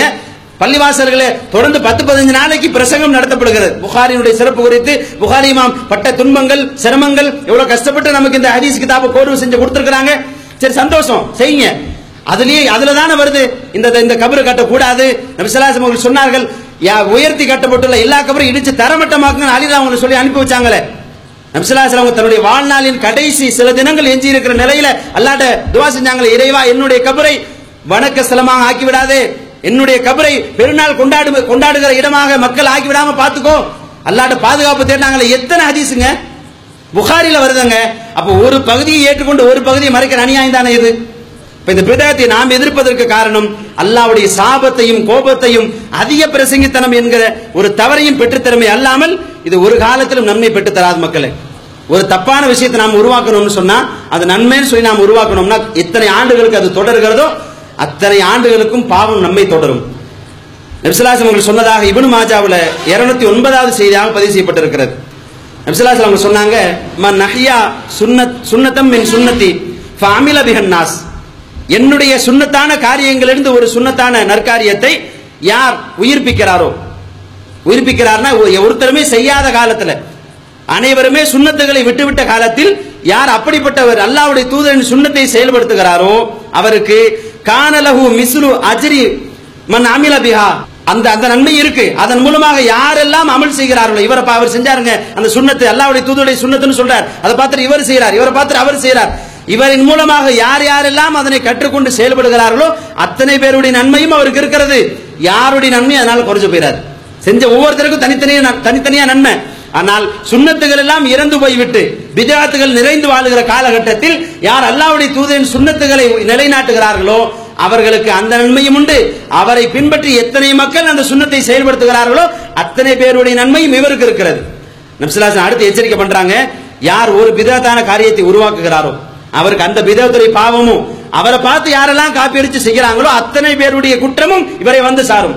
இந்த பாத்தியாக்களை யார் ஆரம்பிச்சாங்களோ காசுக்காக வேண்டி ஆசைப்பட்டு யார் இந்த பாத்தியாக்களை இந்த தர்காக்களை இந்த கந்தூரி விழாக்களை துவங்கினார்களோ இஸ்லாத்தின் பெயரால் இல்லாத இந்த பிதாத்துகளை இந்த வழிகேடுகளை உருவாக்கிய அந்த மோசமான நபர்களுக்கு இத்தனை நூற்றாண்டு காலம் இத்தனை ஆண்டு காலம் செய்து வந்த மொத்த பாவமும் அவர்களுக்கு அதில் ஒரு பங்கு இருக்கிறது. தலைமுறை தலைமுறையாக தொடருகிற பாவம். பிதாத்துங்கிற சாதாரணமான விஷயமா? இதுல பிதாத்துல ரெண்டு வகை இருக்கான். ஒண்ணு என்னன்னா அதாவது பிதாத்தே ஹசனா. அது என்னப்பா? பிதாத்தே ஹசனா அப்படின்னு சொன்னா நாரக்கூடிய கக்கூஸ். கேள்விப்பட்டிருக்கல உலகத்துல? கக்கூஸ்னா வீசத்தானே செய்யும். இவங்க பேர் வச்சிருக்கிறாங்க பிதாத்தே ஹசனா. அது என்னப்பா பிதாத்தே ஹசனான்னா நல்ல பிதத் பிதத்தினாலே கெட்டது. அதுல என்ன நல்ல பிதத்து ரசுல்லா சொன்னாங்க குல்லு பிதாத்தின் தலாலா. அனைத்து பிதாத்துகளும் வழிகேடுகள். குள்ளு குல்லு தலாலத்தின் பின்னார் எல்லா வழிகேடும் உங்களை நரகத்துல தான் கொண்டு போய் சேர்க்கும். பிதத்துல என்ன நல்லது என்னது கெட்டது என்ன? அதுல பிரிச்சு வச்சிருக்கிறாங்க பிதாத்தே ஹசனா பிதாத்தே சையா அது என்னப்பா பிதாத்தே ஹசனான்னா மார்க்கத்தில் வந்து நல்லது நடக்கும் நாமளா உருவாக்கிக்கிறது. செய்யானா என்னன்னா அது கெட்டது சில சில கெட்ட அம்சங்களை நாமளா உருவாக்கிட்டோம்னா இப்ப விதத்தை செய்யானா அவங்க எதை ஒத்துக்குருவாங்கன்னா உடன்குடி கிளையில வந்து அந்த அழகு குத்திக்கிறது இருக்கு அதை ஒத்துக்குருவாங்க. ஒத்துக்கலாம் அவங்க மதுகப்புக்காரங்களாவும் இருக்க முடியாது. இந்த அழகு குத்துறத விதத்தை செய்யாம்பாங்க. அப்ப இந்த கந்தூரி கந்தூரி கூடு இருக்கிறது தர்காவில் அனாச்சாரம் பண்றது இது பூரா பிதாத்தை ஹசனாவா? ஏன் இந்த பிதாத்தை ஹசனா செய்யா பிரிக்கிறாங்கன்னா அவங்களுக்கு ஆதரவு தெரிவிக்கிற விஷயங்கள். தங்களுக்கு தோதுவாகிற விஷயங்கள் எதிலெல்லாம் பாக்கெட் நிறையுமோ எதை ஆதரிச்சா நமக்கு லாபம் இருக்கோ அதெல்லாம் ஆதரிக்க ஆதரிக்க வேண்டி ஆதரிப்பதற்காக வேண்டித்தான். விதத்தை ஹசனா சையா புண்ணியம் தரக்கூடிய பிதத்து கெட்ட பிதத்துன்னு தனித்தனியா பிரிச்சு வச்சிருக்காங்க அல்லாவுடைய தூதர் ஒரு வார்த்தை சொன்னாங்க எல்லாத்துக்கும் சேர்த்து. அது என்னங்க தப்புல நல்ல தப்பு கெட்ட தப்பு இது இதுவரை இருக்கா? ரசூலுல்லாஹ் சொன்னாங்க குள்ளு பிதாத்தின் தலாலா. எல்லா பிதாத்திலும் வழிகேடு. பிதாத்துன்னு வந்துட்டாலும் அது வழிகேடுதான் அதுல என்ன நன்மை என்ன? அது எங்கிட்ட வரும்னு கேட்கிறேன் ரசூலா சொல்லி கொடுத்தாங்க குல்லு விதாத்தின் தலாலா. எல்லா விதாத்துகளும் வழிகேடுகள் தான். வழிகேடுகள் அனைத்தும் உங்களை நரகத்தில் தான் கொண்டு போய் சேர்க்கும் என்று சொல்லி தந்தார்கள் பெருமான சல்லாலி அவர்கள். அப்ப விதாத்துகளை நாம் எதிர்க்கிறோம் இயன்ற வரைக்கும் இன்ஷா அல்லாஹ் பாடுபடுவோம். அல்லாஹ் அல்லாவை பின்பற்றுகிற அல்லாவுடைய தூதரின் வார்த்தைகளை பின்பற்றுகிற மக்களை நாம் உருவாக்க வேண்டும் என்பதுதான் நமது ஜமாத்தினுடைய பாரிய நோக்கமாக இருக்கிறது. அதற்காக வேண்டி தான் பாடுபட்டு கொண்டிருக்கிறோம். இப்ப நாமெல்லாம் ஒரு காலத்துல சுன ஜமாத்தில் இருந்த ஆட்கள் தான். தவி ஜமாத்துக்கு ஏன் வந்தோம்? இந்த பிதாத்துகள் செஞ்சா என்ன கிடைக்கும் நமக்கும் தெரியும். சலாத்து நாரியா சொன்னேன் நான் எல்லாம் போய் ஓத நாள் தான் சலாத்து நாரியா இந்த மௌலுது இது எல்லாமே. எல்லாம் என் மக்கள் என்ன நினைக்கிறாங்கன்னு சொன்னா கண்ணியம் புண்ணியம் அது ஓதுனா பறக்கத்து வந்துடும் உலமா பெருமக்களுக்கு இந்த விதத்தினால் கிடைக்கிற லாபம் என்ன தெரியுமா? கனவில் கூட எண்ணி பார்க்காத ஒரு அந்தஸ்து உலமாக்களுக்கு கிடைக்கிறது. நான் அனுபவத்தில் பார்த்துருக்கிறேன். பெருநாள் அன்னைக்கு அந்த ஒரு அப்பா ஒன்று இருக்கும். மேலேருந்து கீழே வரைக்கும் போட்டுட்டு அந்த கோட்டை ஒன்று மாட்டிக்கிட்டு போய் நின்னா மேலேருந்து கீழே வரைக்கும் தடவுறாரு ஒரு மனுஷன். அப்படி தட்டு த- தடவி தடவி முத்தம் கொடுத்து கண்ணில் எடுத்து ஒத்திக்கிறார். என்ன எண்ணத்துல செய்யறாருன்னா புண்ணியாத்மான் அவன் செய்யும்போது நமக்கே ஒரு மாதிரி தலை சுத்துற மாதிரி இருக்கு. அடப்பாவி இப்படி எல்லாமா பண்றான் தடுக்க முடியாது. ஒன்றும் சொல்றதுக்கு வழி இல்ல. அப்ப உலமாக்கள் எப்படி வச்சு பாக்குறாங்கன்னா இவர் கால் பட்டுட்டாலே புண்ணியம். வரும்போது என்ன செய்வாங்கன்னா ஆலிம் சாப்பிட்ட வாசப்படியிலே தண்ணியை கொடுத்துச்சு கால கழுவுங்க. வலது கால எடுத்து வச்சுவாங்க. துவா ஊதிட்டு வாங்க. எதுக்கு? ஆலிம் சா கால் பட்டுட்டாலே அந்த வீட்டுக்குள்ள பறக்கத்து வந்துடும் பெரிய கோடீஸ்வரனா இருப்பாங்க. ச- பாத்தியா ஊருக்கு போயிருவோம். போய் உட்காந்துட்டு அந்த இடத்துக்கு வரும். கை கழுவுறதுக்கு. கை கழுவுறதுக்கு கோடீஸ்வரன் எந்திரிச்சு போய் வாஷ் பேசல கழுவான் இல்ல சாக்கடை ஓரத்தில் நின்று கழுவான் இதான பார்த்திருக்கிறோம். நடு வீட்டுக்குள்ள உட்காந்துட்டு கழுவுற ஒரே ஆள் யார் மட்டும்தான்? ஆலிம்சா மட்டும்தான். திண்டு தட்டு சாப்பிடுவாங்கல்ல சாப்பிட்டு முடிச்சுட்டு பாத்திரத்தை கொண்டு- இப்படி அங்கனுக்குள்ளே கழுவுறது? என்ன காரணம்னா எல்லாமே பறக்கத்து ஆலிம்சா வீட்டுக்குள்ள துப்பி வச்சா பறக்கத்து ஆலிம்சா வீட்டுக்குள்ள படுத்து தூங்கினா பறக்கத்து அவர் க- கைப்பட்டா புண்ணியம் கால்பட்டா புண்ணியம். இவ்வளவு பிதாத்துகளை வைத்துத்தான் அவர்களுக்கு இந்த பொழப்பு. என்ன காரணம்ங்கிறீங்க? இப்படி எல்லாம் பில்டப் பண்ணா தான் மக்கள் நம்புவான் ஏமாறுவான் காசு கொண்டு வந்து கொடுப்பான். உலமா பெருமக்களுடைய வாழ்க்கையை அதை நம்பி தான் ஓடிக்கிட்டு இருக்கு. நாம பார்த்தோமே சொந்த அனுபவத்துல மக்கள் எவ்வளவு முட்டாளா இருக்கான் தெரியுமா? மக்களுடைய ஒரு பக்கம் அவங்களுடைய பக்தியை பார்க்கிறோம் இன்னொரு பக்கம் உலமாக்களுடைய பித்தலாட்டத்தையும் பார்க்கிறோம். சுன ஜமாத்துல நம்ம பார்த்த கால நம்ம வாழ்ந்த நம்ம இந்த விதத்துக்கெல்லாம் செஞ்சுட்டு இருந்த காலகட்டத்தில் மக்கள் அவ்வளவு பயபக்தியா கூட்டு போறான். கூட்டு போய் எவ்வளவு முடியுமோ? ஒரு ஏழை வீட்டுக்கு நீங்க போனா கூட அவனால கடனை ஒண்ணு வாங்கியாவது கஷ்டப்பட்டாவது ஒரு நல்ல சாப்பாடு ஆலிமிஷா கொடுத்துடணும். அப்படின்னு முடிஞ்ச அளவுக்கு நல்லது ரெடி பண்ணி வச்சிருப்பான். ஆலிம்சா வந்து உட்காந்துருவார் வந்து உட்காந்துட்டு சுத்தி முத்தி பார்த்துட்டு இங்க பக்கத்துல ஆலிம்சாட்ட சொல்லுவார். நீங்க நீங்க உங்க அனுபவத்துல பார்த்திருப்பீங்க. ஒரு ஆலிம் இன்னொரு ஆலிம் கிட்ட அரபி முறையில பேசுவார். பாத்திருக்கீங்களா உங்க வீட்டுக்கு பாத்தியா ஓத வரும்போது மௌலுது ஓத வரும்போதெல்லாம் கூட இருக்கிற ஆலிம்ஷா கிட்ட அரபியில ஏதோ சொல்லுவார். மௌலுது ஓதுவாரு பாத்தியா வரும் அதெல்லாம் அரபி விட்டுருங்க. கூட இருக்கிற ஆலிம்ஷாட்ட சாதாரணமா பேசும்போது அரபியில பேசுவார். நம்மள மக்கள் என்ன நினைப்பாங்கன்னா ஏதோ மார்க்க விஷயமா ஏதோ பேசுறாங்க போல தெரியுது. ஏதோ அரபியில பெரிய பேசிக்கிறாங்க. ஏதோ ஒரு நன்மை பேசிக்கிறாங்க. அப்படின்னு நீங்க நினைச்சிட்டு இருக்கிறீங்க. என்ன தெரியுமா பேசுறாரு அவரு? ஹாதா ரஜுலுன் அபகலுன் பகீலுன். கஞ்ச பையங்க. காசு கொடுக்க மாட்டான். வேமா ஓதுங்க. அவர் என்ன சொல்றாருங்க? காசு கொடுக்க மாட்டான். கஞ்ச பைய பிசினாரி வேமா ஓதுங்க. அடுத்து ஒரு வீடு இருக்கு. நான் பாத்தியா ஓத போக வேண்டியிருக்கு. சீக்கிரமா முடிங்க ஆரம்பிச்சா நான் கேட்கிறேன் உங்களுக்கு தமிழ் தெரியும். அவங்க ரெண்டு பேருக்கு தமிழ் தெரியும்ல. அப்புறம் என்ன ஓத வந்த இடத்துல என்ன அரபியில் என்னத்த வேண்டி கிடக்கு? ஏன் அரபில் என்னத்த பேசுறாரு உங்க வண்டவாளத்தை தண்டவாளத்தை ஏத்திட்டு இருக்காருன்னு அர்த்தம். மக்கள் நினைக்கிற அவ்வளவு பயபக்தியோட ஒவ்வொன்றையும் பார்த்து பார்த்து செய்யறாங்க அதுவும் அதுக்கு ஒரு லிஸ்ட் தனியா வச்சிருக்கிறாங்க. அதாவது அதை வாங்கி வை இதை வாங்கி வைன்னு சொல்லி அவனை போட்டு புழிஞ்சு எடுத்து இல்லாதப்பட்டவன் வீட்டில் கூட இயன்ற அளவுக்கு கடனை ஒன்று வாங்கியாவது எப்படியாவது பறக்கத்து வந்துடாதா தன் கஷ்டம் தீந்துடாதான்னு கஷ்டப்பட்டு வாங்கி வாங்கி வச்சிருக்கிறாங்க. அத்தனை பேர் வாயில வைத்து அடிச்சு தான் குழப்பம் நடத்தணுமா? ஒரு நேரத்தில் நல்ல மனசு நொந்து போன ஒரு நிமிஷம் இருக்கு. சென்னையில் காவாங்கிற பள்ளிவாசல நான் இமாம். முத முதல்ல ஓதி முடிச்சுட்டு கிட்டத்தட்ட ஒரு பத்து வருஷத்துக்கு முன்னாடி நான் சொல்றது பத்து வருஷத்துக்கு முன்னாடி நடந்தது. நான் முத முதல்ல இமாமத்துக்கு போனேன் புதுசு. அந்த ஊர்ல என்ன வழக்கம்னு சொன்னா ஜனாசா தொழு வச்சா 250 ரூபா. ஜனாசா தொழு வச்சா கூட காசுங்க. இன்னைக்கு வந்து நம்ம சகோதரர்கள் பல இடங்கள்ல தகப்பனுக்கு மகன் தொலை வைக்கணுங்க அதாங்க நபி வழி. நான் தொலை வைக்கிறேன்னு சொன்னா முடியவே முடியாது. அஜரத்து தான் தொலை வைப்பாரு. ஏன்டா அஜரத்து தொலை வைப்பாருன்னா அவர் தொலை வச்சு அவருக்கு காசு கிடைக்கும். வேற என்னங்கிறீங்க? பல ஊர்களில் அது இல்லை. நிறைய ஊர்களில் அது வழக்கம் இருக்கு. நான் வாங்கியிருக்கிறேன். அதாவது சென்னையில் அது வழக்கத்தில் இருக்கு. ஒரு சில இடங்கள்ல. இந்த காவாங்கர பள்ளி வாசல நான் இமாமா இருக்கிறேன். அப்போ ஒவ்வொரு ஜனாஜா தொழு நான் போய் யார்ட்டையும் கேட்க மாட்டேன். ஏன்னா அப்ப இருந்து கூச்சு சுபாவம். போய் யார்ட்டையும் எது பேசுறது இல்லை. ஜனாஜா தொழில் வந்துருவேன். பள்ளிவாசல் தலைவர் அதுக்குன்னு ஒரு நல்ல மனுஷன். நேரா போவாரு காசை பண்ணிட்டு வந்து கொடுத்துருவாரு. அதுக்குன்னு அந்த ஒரு மட்டும் வித்தியாசமா ஒரு பழக்கம். என்னன்னா இந்த குர்பானி கொடுப்பாங்க இல்லையா? அஜி பெருநாள் அன்னைக்கெல்லாம். கத்தி எடுத்துட்டு அப்படியே கிளம்பிட வேண்டியதான் லைனா கிளம்பிட்டு போனோம்னா பிஸ்மிலான்னு ஒவ்வொரு ஆடா அறுத்துட்டே போக வேண்டியதான் பின்னாடி தலைவர் என்ன செய்வார்னா வாங்கி வாங்கி விசில் பண்ணி கொண்டு போட்டு கொண்டுட்டு வருவார். வந்தீங்க பள்ளியாசலுக்கு வந்து பிரிச்சு எடுத்துருவார். மூணு பங்கா பிரிச்சு ரெண்டு பங்கு ஆலிம்சாக்கு ஒரு பங்கு மோதினா இருக்கு பெருநாள் அன்னைக்கு அதே மாதிரி தான் இது அந்த ஊருடைய வழிமுறை. அப்போ ஒரு நாள் என்ன ஆச்சுன்னா வாழ்க்கையில முத முதல்ல ஏன்டா ஓதுனோம்? ஏன்டா இந்த பொழப்புக்கு வந்தோன்னு வருத்தப்பட்ட நிமிஷம் ஒன்று ஒரு குடும்பங்க. அந்த குடும்பத்தில் மூத்த பையன் நம்ம மனசால ஓதிட்டு இருக்கார். ஒரு பையன் ஒரு பொண்ணு. ஒரு சின்ன சின்ன பெண் குழந்தை. அந்த பையனுக்கு ஒரு அஞ்சு அஞ்சாம் கிளாஸ் படிச்சுட்டு இருப்பான். ரொம்ப கஷ்டப்படக்கூடிய குடும்பம். அந்த குடும்பத்தில் இருக்க ஆண் வந்து தகப்பனார் வந்து வெளிநாட்டுக்கு போனார் வேலைக்கு போனார். போய் ஏழு வருஷம் ஆச்சு அவர் பத்தி எந்த தகவலும் இல்லை. உயிரோட இருக்காரா மூத்தா போயிட்டாரா என்ன ஆச்சு ஏதாச்சு எந்த தகவலும் இல்லை. அப்ப அந்த குடும்பமே ரொம்ப சாப்பாட்டுக்கு சிரமப்படக்கூடிய ஒரு குடும்பம். அந்த குடும்பத்தில் இருந்தது பாட்டிமாவும் அம்மா மக அப்புறம் ரெண்டு குழந்தைகள் அவ்வளவுதான்.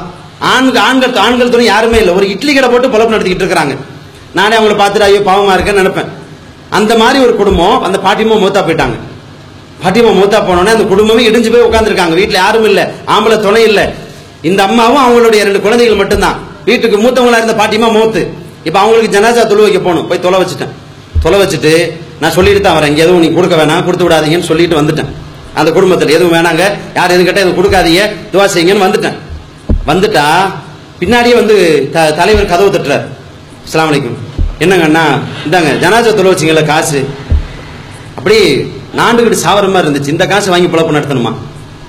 அன்னைக்கு தான் முதல்ல அவ்வளவு மனசு நொந்து போன நிமிஷம் அது. ம- வாழ்க்கையில மறக்க முடியாத நிகழ்வு. அது. பள்ளிவாசல் தலைவர் கதவு தட்டி கொடுக்குறாரு. நான் சொல்றேன் ஏங்க அவங்களே சாப்பாட்டுக்கு வழி இல்லாம கஷ்டப்படுறாங்கங்க. நானூறு ரூபா கொடுத்துட்டு வரலான்னு பார்த்தேன். எல்லாரும் கூட்டமானதுனால வந்துட்டேன். அவங்க காசு போய் பண்ணிட்டு வந்தீங்களா? அதுக்கு தலைவர் சொன்னார் பாருங்க ஒரு பதில். ஏங்க இதெல்லாம் கண்டிப்பா கொடுக்கணுங்க ஜமாத்திரை கட்டுப்பாடுங்க. இதை நம்ம விட்டோம்னு சொன்னா நாளைக்கு இதே இதே வழக்கமா போயிடும் எவனுக்கு தான் கஷ்டம் இல்ல? எவனுக்கு கஷ்டம் இல்லாம இருக்கு? இப்படியே கஷ்டம் கஷ்டம் விட்டோம்னா ஊர்ல ஒரு போய் ஒண்ணுத்துக்கு காசு கொடுக்க மாட்டான். அதனால வாங்குறது கரெக்டா வாங்கிடணும். இந்தாங்க பிடிங்க அலிம்சா அப்படின்னு கொடுத்தாரு பாருங்க. அந்த காசு இன்னைக்கு பத்திரமா வச்சிருக்கிறேன். அது செலவு பண்ண மனசு வரல. திரும்ப பார்த்தா கொடுத்தரணும்னு சொல்லி கண்ணில் பார்க்கல அவங்கள எதுக்கு சொல்றேன்னா அப்ப இப்படி எல்லாம் பிழைப்பு நடத்தி இந்த மாதிரி அனுபவங்களை பார்த்துட்டு தான். சே இப்படி இப்படி வாழ்க்கை நடத்தணுமா? அப்ப எதுக்கு இந்த இந்த விதத்துலாம் ஏன் என்ன காரணம்ங்கிறீங்க? இதை நாம் எதிர்ப்பதற்கு என்ன காரணம்? மக்கள் நம்புறான். எப்படியாவது தன் கஷ்டம் தீந்துராதா எப்படியாவது சொர்க்கத்துக்கு போயிட மாட்டோமா? பெரும்பாலும் மக்கள்கிட்ட இருக்க ஒரு முட்டாள்தனம் என்னன்னா ஷார்ட் ரூட் வேணும்னு பாக்குறான் எதுக்கு எடுத்தாலும் ஷார்ட் ரூட் ஷார்ட் ரூட்ல அதாவது சொர்க்கத்துக்கு போறது கூட எப்படி வேணுமா? அது சொர்க்கத்துக்கு அஞ்சு வகுத்து தொழுது அதெல்லாம் நோம்பு வச்சு நேர்மையா வாழ்ந்து அதெல்லாம் ரொம்ப கஷ்டம்ங்க. படக்குன்னு சொர்க்கத்துக்கு போகணும். எனக்கு ஏதோ தூத்துக்குடிக்கு போறது ஷார்ட் ரூட் கேட்கிற மாதிரி சொர்க்கத்துக்கு போற கூட மனுஷனுக்கு என்ன தேவைப்படுங்க? ஷார்ட் ரூட்டே தான் இருந்தா சொல்லுங்க அலிம்சா அந்த கேட்கறது என்ன? என்ன என்னைக்கு தொழுதா நரகத்தின் விடுதலை கிடைக்கும்? பராத்தனைக்கு தொழு. என்னைக்கு தொழுதா பல்லாண்டு காலம் தொழுத நன்மை கிடைக்கும்? ஆயிரம் மாசம் தொழுத நன்மை எப்போ? இருபத்தி ஏழு லைலத்தில் கதிர அன்னைக்கு. இருபத்தி ஏழு நம்ம ந- வழக்கத்தில் உள்ளதை சொல்றேன். எதுக்கு இந்த இருபத்தி பிக்ஸ் பண்ணணும்? அல்லாவுடைய தூதர் வழிகாட்டல. இருபத்தி ஏழு தான் கன்ஃபார்ம் பண்ணி சொல்லல. இருக்கலாம். அந்த அடிப்படையில் உள்ளதுதான் ஏன் ஏன் இதை பூரா உருவாக்கினான்னு கேட்டீங்கன்னா மக்களுடைய பேராசை ஒரு பக்கம். மக்கள் என்ன நினைக்கிறான்? எப்படியாவது நம்ம சொர்க்கத்துக்கு பிறகு சாப்பிட்டு கிடைச்சிடாதான் எப்படியாவது நம்ம எப்படியாவது நம்ம சொர்க்கத்துக்கு போயிட மாட்டோமா? எப்படியா கஷ்டம் தீந்துராதான்? உலமா பெருமக்கள் பாக்குறாங்க சரி நமக்கு ஒருத்தன் சிக்கிட்டான். இவன் வச்சு பொழப்பு நடத்த வேண்டியதுதான். மக்களை எதிர்பார்க்கறாங்க உலமாக்கள் வருமானத்தை பார்க்கறாங்க. இதுதான் விதத்தினுடைய அடிப்படை ஆதாரமாக நோக்கமாக இருக்கிறதே அல்லாமல் மார்க்கத்தின் பெயரால் நாம் ஒன்றை உருவாக்கினால் அல்லாஹ்விடத்தில் அது ஏற்கப்படாது. அது செல்லாது அப்- அது செல்லாது. அதை இறைவன் ஏற்றுக்கொள்ள மாட்டான் என்பதை நாம் கவனத்தில் கொள்ள வேண்டும். இந்த பிதவாத்துகள் அனைத்தும் குப்பை தொட்டியில் போடப்பட்டு நபி வழி நிலைநாட்டப்படுகிற நன்னால் எதுவோ அந்த நாள் தான் நமக்கான விடிவு காலம். அந்த நாளை நோக்கி தான் நாம் பயணித்துக் கொண்டிருக்கிறோம். மதுகபுகளில் இருந்து அனைத்து பிதவாத்திலும் ஒழிக்கப்பட வேண்டும். பெரும்பாலும் மக்களுக்கு மார்க்கத்தை பத்தி தெரியாதுங்க. அஜர்த்து பூரா அரபியில சொல்லி சொல்லி சொல்லியே பல விஷயங்கள். இன்னைக்கும் போங்க அந்த அரபி மேல பக்தி தீர மாட்டேங்குது. நான் இன்னைக்கு காலையில நம்ம ஊருக்கு கிளம்புறதுக்காக புறப்படுறோம். புறப்படுற நேரம் அங்க பள்ளிவா பக்கத்து பள்ளிவாசல எங்க அஜர்த்து பயன் பண்ணிட்டு இருக்காரு. யார்? சுனஜமத்து பள்ளிவாசல் இமாம். என்ன பயன் பண்றாருன்னா அல்லுமுது சுறாக்குள்ள முழு குரானுடைய அர்த்தமும் இருக்கு. அந்த அல்லுமு சூறாவினுடைய மொத்த அர்த்தமும் பேல இருக்கு. சாரி பிஸ்மில்லா தானே? பிஸ்மில்லாவுடைய பேல இருக்கு. அந்த பிஸ்மில்லா பேவ் இருக்கு இல்லையா? அந்த பேயுடைய புள்ளியில தான் ஒட்டுமொத்த குரானுடைய தத்துவங்கள் ஒளிந்திருக்கிறதுன்னு சொன்னார். அந்த பேல புள்ளியில என்ன இருக்கும்? புள்ளியில புள்ளி தான் இருக்கும். புள்ளி எதில் விட்டு பாக்குறதுங்கிற புள்ளிக்குள்ள எந்த கருத்து இருக்காமா? ஒட்டுமொத்த திருக்குறானுடைய சாராம்சமும் அந்த பேயினுடைய புள்ளியில் ஒளித்து வைக்கப்பட்டிருக்கிறது. அப்படின்னு லூசத்தனமா உளறாங்க இதை நம்பிட்டு இருக்கிறாங்க. என்ன காரணம்னா மக்களை பொறுத்த வரைக்கும் மார்க்கத்தை பத்தி தெரியாது. யாரும் சொல்லிக் கொடுக்க ஆள் இல்ல. ஊர்ல எல்லாரும் என்ன சொல்றாங்க? தவிஜமாத்துக்காரர் என்ன சொன்னாலும் அவங்களுடைய நினைப்பு என்னங்க? அவங்கள எது தடுக்குதுங்கிறீங்க? அட ஊரே சேர்ந்து ஊர் ஜமாத்தெல்லாம் ஒன்னா சேர்ந்து ஒரு பக்கம் நிக்குது. இந்த பத்து பேர் சொல்றாங்கறக்கான மார்க்கத்தை விட்டு போக முடியும் போக முடியுமா? இவங்க சொல்றாங்கங்கறதுக்காக வேண்டி நம்ம இவங்க பின்னாடி போனா நாளைக்கு கஷ்ட விஷயத்தை அனுபவிக்கிறது யாரு? இதோட விளைவுகளை சந்திக்கிறது யாரு? ஊரே நம்மள ஒரு மாதிரியா பாக்குமே நம்மளை ஒதுக்கி வைக்குமே. அப்ப ஊர் என்ன சொல்லுகிறதோ அதுதான். ஒரு கதை ஒன்று சொல்லுவாங்க. அதாவது ஒரு மூணு பேர் ஒன்றா வேலை செஞ்சுட்டு இருக்காங்க ஆபீஸ்ல வீட்ல இருந்து சமைச்சு அவங்க மனைவி சாப்பாடு கொடுத்து அனுப்பி கொடுத்து அனுப்பி வைப்பாங்க. மூணு பேரும் டெய்லி சாப்பிட்ற லஞ்ச் நேரத்தில் உட்காருவான் உட்காந்தா ஒருத்தனுக்கு வந்து டெய்லி சப்பாத்தி ஒருத்தனுக்கு வந்து டெய்லி இட்லி இன்னொருத்தனுக்கு டெய்லி வந்து உப்புமா. இதான் மதிய சாப்பாடு. அப்ப இவன் சப்பாத்திக்காரன் இட்லிக்காரன் உப்புமாக்காரன் மூணு பேரும் புலம்பு புலம்புன்னு புலம்பி தள்ளுறானுங்க. கடைசியில் என்ன பண்ணானுன்னா என்னப்பா டெய்லியும் சப்பாத்தி டெய்லி உப்புமா டெய்லி இட்லி சரி இந்த அப்படி நீ சப்பாத்தி சாப்பிடு உப்புமா எனக்கு கொடு. இந்த நீ இட்லி இப்படி அப்படின்னு மாற்றி மாற்றி சாப்பிட்டு பார்த்தானு எத்தனை நாளைக்கு சமாளிக்க முடியும்? Daily chapati daily idli daily உப்புமான்னா மனைவி விட்டு போய் சண்டை போட்டாங்க ஏம்மா என்னம்மா எப்போ பார்த்தாலும் சப்பாத்தி சப்பாத்தி கொடுக்குற? நீ வேலைக்கு ஆகாது. நான் உங்களை சேர்ந்து வாழ மாட்டேன். சண்டை எல்லாம் போட்டு பார்த்தானு ஒன்றும் கதைக்காவல அந்த அம்மா நீ என்னனாலும் கத்து. சப்பாத்தி சப்பாத்தி தான் உனக்கு. சாறு வரைக்கும் உனக்கு சப்பாத்தி தான். இந்த அம்மா அதெல்லாம் முடியாது. கபில் சாம்பார் வரைக்கும் உனக்கு இட்லி தான். அந்தம்மா நீ நீ என்னன்னாலும் உப்புமா தான் உனக்கு. கடைசி வரைக்கும் அதே தான் அந்த அம்மாவும் ஆக்கிட்டு இருக்கு. ஒரு கட்டத்தில் என்ன சொல்லிட்டானுன்னா நீ வந்து சப்பாத்தி ஆக்கிறத நிப்பாட்டலைன்னா இன்னைக்கு நீ சப்பாத்தி கொடுத்தன்னா நான் நிச்சயமா நான் கூட வாழ மாட்டேன். நான் வந்து மூத்தா போயிடுவேன் கதை தான் அப்படி ஒரு கதை. நான் மூத்தா போயிடுவேன் அப்படின்னு இவன் மிரட்டுறான். யார மனைவிய? இப்படி மூணு பேர் மிரட்டுறான். அந்த மனைவி அதெல்லாம் நீ அது இப்படியே தானே ஐம்பது வருஷமா சொல்லிட்டு இருக்கிற இப்படி தானே இருபத்தஞ்சு வருஷமா சொல்லிட்டு இருக்கிறேன் அது கண்டுக்கறல கடைசியில் என்ன ஆகி போச்சுன்னா மூணு பேர் செத்தே போயிட்டாங்க செத்து போனோடனே இந்த சப்பாத்திக்காரன் ஜம்சார் இருக்குல்ல அது வந்துச்சு. ஏங்க இப்படி செத்து போயிட்டீங்களங்க நீங்க மட்டும் நெசமா சொல்றீங்கன்னு நான் நம்பல. நெசமா சொல்றீங்க தெரிஞ்சிருந்தா நான் ஏங்க உங்களை சப்பாத்தி போட்டு கொடுமைப்படுத்துறேன் அழகா உங்களுக்கு நான் தந்திருக்க மாட்டேனா? அப்படின்னு புலம்பி அழுவுது. யாரு? இந்த சப்பாத்திக்காரன் ஜம்சார். அடுத்து இட்லிக்காரன் ஜம்சார் வந்துச்சு. ஏங்க என்னங்க நீங்க நெசமா சொல்றீங்களாங்க? இப்படி கிடைச்சா மூத்தா பெட்டியில நானும் என் பிள்ளைய நடுரோட்டில் நிக்கிறோமே. நீங்க மட்டும் நெசமா சொல்றீங்கன்னு நான் நினைக்கலங்க. சும்மா சொல்றீங்கன்னு நினைச்சேன். நிஜமா சொல்றீங்கன்னு தெரிஞ்சிருந்தா நான் இப்படி பண்ணிருக்க மாட்டேனேன்னு சொல்லி அந்த அம்மா அழுதுச்சு. உப்புமாக்காரன் ஜம்சார் வந்துச்சு. அந்த அம்மா என்ன கேட்டுச்சுன்னா ஏண்டா வீட்டுல சமைக்கிறதே நீதானே? நீ ஏன்டா செத்து தொலைஞ்ச? உனக்கு கஷ்டம்னா நீயே செ- உப்புமாக்கு ஏதாவது கருமத்தை தின்னு தொலைக்க வேண்டியதானே? அவனுக்கு ரெண்டு பேரும் செத்தானவனா ஒரு நியாயம் இருக்கு. நீ ஏண்டா செத்து தொலைஞ்சேன்னு அந்த அம்மா கேட்டுச்சு வந்து. அப்புறம் புரிஞ்சா? ரெண்டு பேரும் செத்தனை நம்மளும் கூட சேர்ந்து செத்துறோம்னு முடிவு பண்ணிட்டான். மக்களுடைய நிலைமை என்னங்கிறீங்க? எல்லாம் செய்யறோம் நம்மளும் செய்வோம். அட எல்லாம் பாத்தியா ஓதுறான் நம்மளும் பாத்தியா ஓதுவோம் எல்லாரும் கூட கூடி நம்மளும் கூடி இருப்போம் எல்லாம் நரகத்துக்கு போறோம் நம்மளும் சேர்ந்து போவோம். என்ன மோசம் போச்சு? நான் கேட்கிறேன் ந- நரகத்துக்கு போகும்போது எவனா கூட வருவானா? எந்த ஊருக்காக எந்த மக்களுக்காக வேண்டி இந்த விஜயத்துகளை நீங்கள் ஆதரிக்கிறீர்களோ யாரும் அன்றைக்கு வரமாட்டார்கள். இந்த ஊர் ஜமாத்து துணைக்கு வரும் நம்பிக்கிட்டு இருக்கீங்களா? நிச்சயமாக கிடையாது. அவனுக்கு விழுகிறாட்டியில கதற கதர் இருக்கு எவனும் காப்பாத்த வரமாட்டான் பள்ளிவாசல் இமாமா முதடி அவருக்கு தான். பள்ளிவாசல் இமாம் நாளைக்கு சிபாரிசு பண்ணுவார் நினைச்சுக்கிட்டு இருக்கீங்களா? நான் அவரோடு வாழ்ந்திருக்கிறேன். ஒரு சுண்ணத்தொழில் ஜமாத்த ஆலிமாக இருந்தவன் என்கிற முறையில் எனக்கு தெரியும். அவங்க எதுக்காக செஞ்சுட்டு இருக்காங்கன்னு சொல்லி. முப்பத்தஞ்சு வருஷமா கூப்பிட்டுக்கிட்டு இருக்கிறோம். மௌலத்துக்கு ஒரு ஆதாரத்தை தர முடிஞ்சா? தொழுகைக்கு ஆதாரம் கேளுங்க. கட்ட கட்ட கட்டன்னு குரானது கொடுப்பார். நோன்புக்கு ஆதாரம் கேளுங்க நோன்பு இந்தா பாருங்க எப்படி இந்தா குரான்ல இருக்கு. ஜக்காத்துக்கு ஆதாரம் இந்த இருக்கு குரான்ல. பத்து இடத்துல எல்லாம் சொல்றான் இருபது இடத்துல எல்லாம் சொல்றான். கட்ட கட்டன்னு அடுக்குவார். ஜி மௌலதுக்கு ஆதாரம் கேளுங்களேன். அது வந்து ரசுல்லாவை நம்ம அது வந்து புகழ்றது. அது வந்து போய். தொழுகை கேட்டா குரான் வந்து வேக வேகமா சவுண்டு வருது. நோன்பை பத்தி கேட்டா குரான் வந்து இந்த இருக்கு குரான்ல இந்த இருக்கு ஹதீஸ்ல கடகடன் வருது. மௌனது கேட்டா மடிய சொல்லிடுறாங்க வேற வழி இல்ல ஆதாரம் கிடையாது. முப்பத்தஞ்சு வருஷமா கேட்டுக்கிட்டு இருக்கிறோம். மௌலதுக்கு ஆதாரத்தை கொடுங்க. இந்த பராத்துக்கு ஒரு ஹதீஸ கொடுங்கன்னு கேட்கிறோம். நம்ம என்ன பக்கம் பக்கமாவா கேட்டோம்? ஒரே ஒரு ஆதாரபூர்வமான செய்தியை கொடுங்க. அல்லாஹ் சொல்லி தந்ததை அல்லாவுடைய சு- தூதர் சொல்லி தந்ததை தான் ஏற்க வேண்டும். உங்க சின்ன ஏத்துக்கிற முடியாதுங்கன்னு பல வருஷமா கேட்டுட்டோம். உலமா பெருமக்களுக்கு நன்றாக தெரியும். ஓதி படிச்சவங்களுக்கு தெரியாதா? தெரியும். மக்கள் தான் படிக்காதவன் மதரசா பக்கம் போகல அரபி தெரியாது. அவங்க தான் குரான் ஹதீஸ்னு விட்டு போட்டு ஊருங்க வழக்கம்ங்க காலங்காலமா செஞ்சுக்கிட்டு இருக்கோங்க அப்படின்னு சொன்னா உலமாக்களும் அதே தாங்க சொல்றாங்க. நீ கொஞ்சம் நான் இந்த நம்ம இந்த ஜமாத்தை நம்ம எதிர்க்கக்கூடிய மக்களிடத்தில் நான் வேண்டி கேட்டுக்கொள்வது இதுதான். ஆதாரத்தின் அடிப்படையில் பாத்தீங்களா? எல்லாத்தையும் அறிவை பயன்படுத்தி முடிவெடுக்கிறீங்க இல்லையா? யார் எதை சொன்னாலும் எந்த வாதத்தை முன் வச்சாலும் என்ன குற்றச்சாட்டை சொன்னாலும் அனைத்திலும் அறிவை பயன்படுத்தி முடிவு செய்கிறீர்கள். நூறு நகைக்கடை இருந்தாலும் எந்த நகைக்கடையில் வாங்குறது சரியா இருக்கும்னு அறிவை கொண்டு சிந்தித்து முடிவெடுக்க தெரிகிறது. எல்லாரும் சொன்னாங்க அதனால போய் வாங்கிட்டு வந்தேன்னு ஏதாவது சொல்றோமா? அட ஒரு செல்போன் இருக்கு. ஏன்பா செல்போன் வாங்கினேன் எல்லாரும் சொன்னா அதான் போய் வாங்கிட்டு வந்தேன். ஏன்டா அந்த அம்மா கல்யாணம் பண்ண? எல்லாரும் சொன்னா அதான் கல்யாணம் பண்ணேன் இப்படியே சொல்றோம். ஒன்னு ஒன்னையும் பார்த்து பார்த்து செய்யறவங்க எந்த அளவுக்கு ஒரு காக்குல தக்க அந்த கத்திரிக்காய் வாங்குறதுக்குள்ள அந்த தாய்மார்கள் அந்த மளிகை கடைக்காரன் படுத்துற பாடு இருக்கு இப்படி ஒரு அமுத்து அப்படி ஒரு அமுத்து இந்த பக்கம் ஒரு உருட்டு அந்த பக்கம் திருப்பி ஓட்டை இருக்கா உடச்சல் இருக்கா எதுக்குங்க? காக்கில் கத்திரிக்காய்க்கு காக்கில் கத்திரிக்காய் ஒன்றரை கோடியா பத்து ரூபா கொடுத்தா அந்த பத்து ரூபா பொருளுக்கு அவ்வளோ பாடு.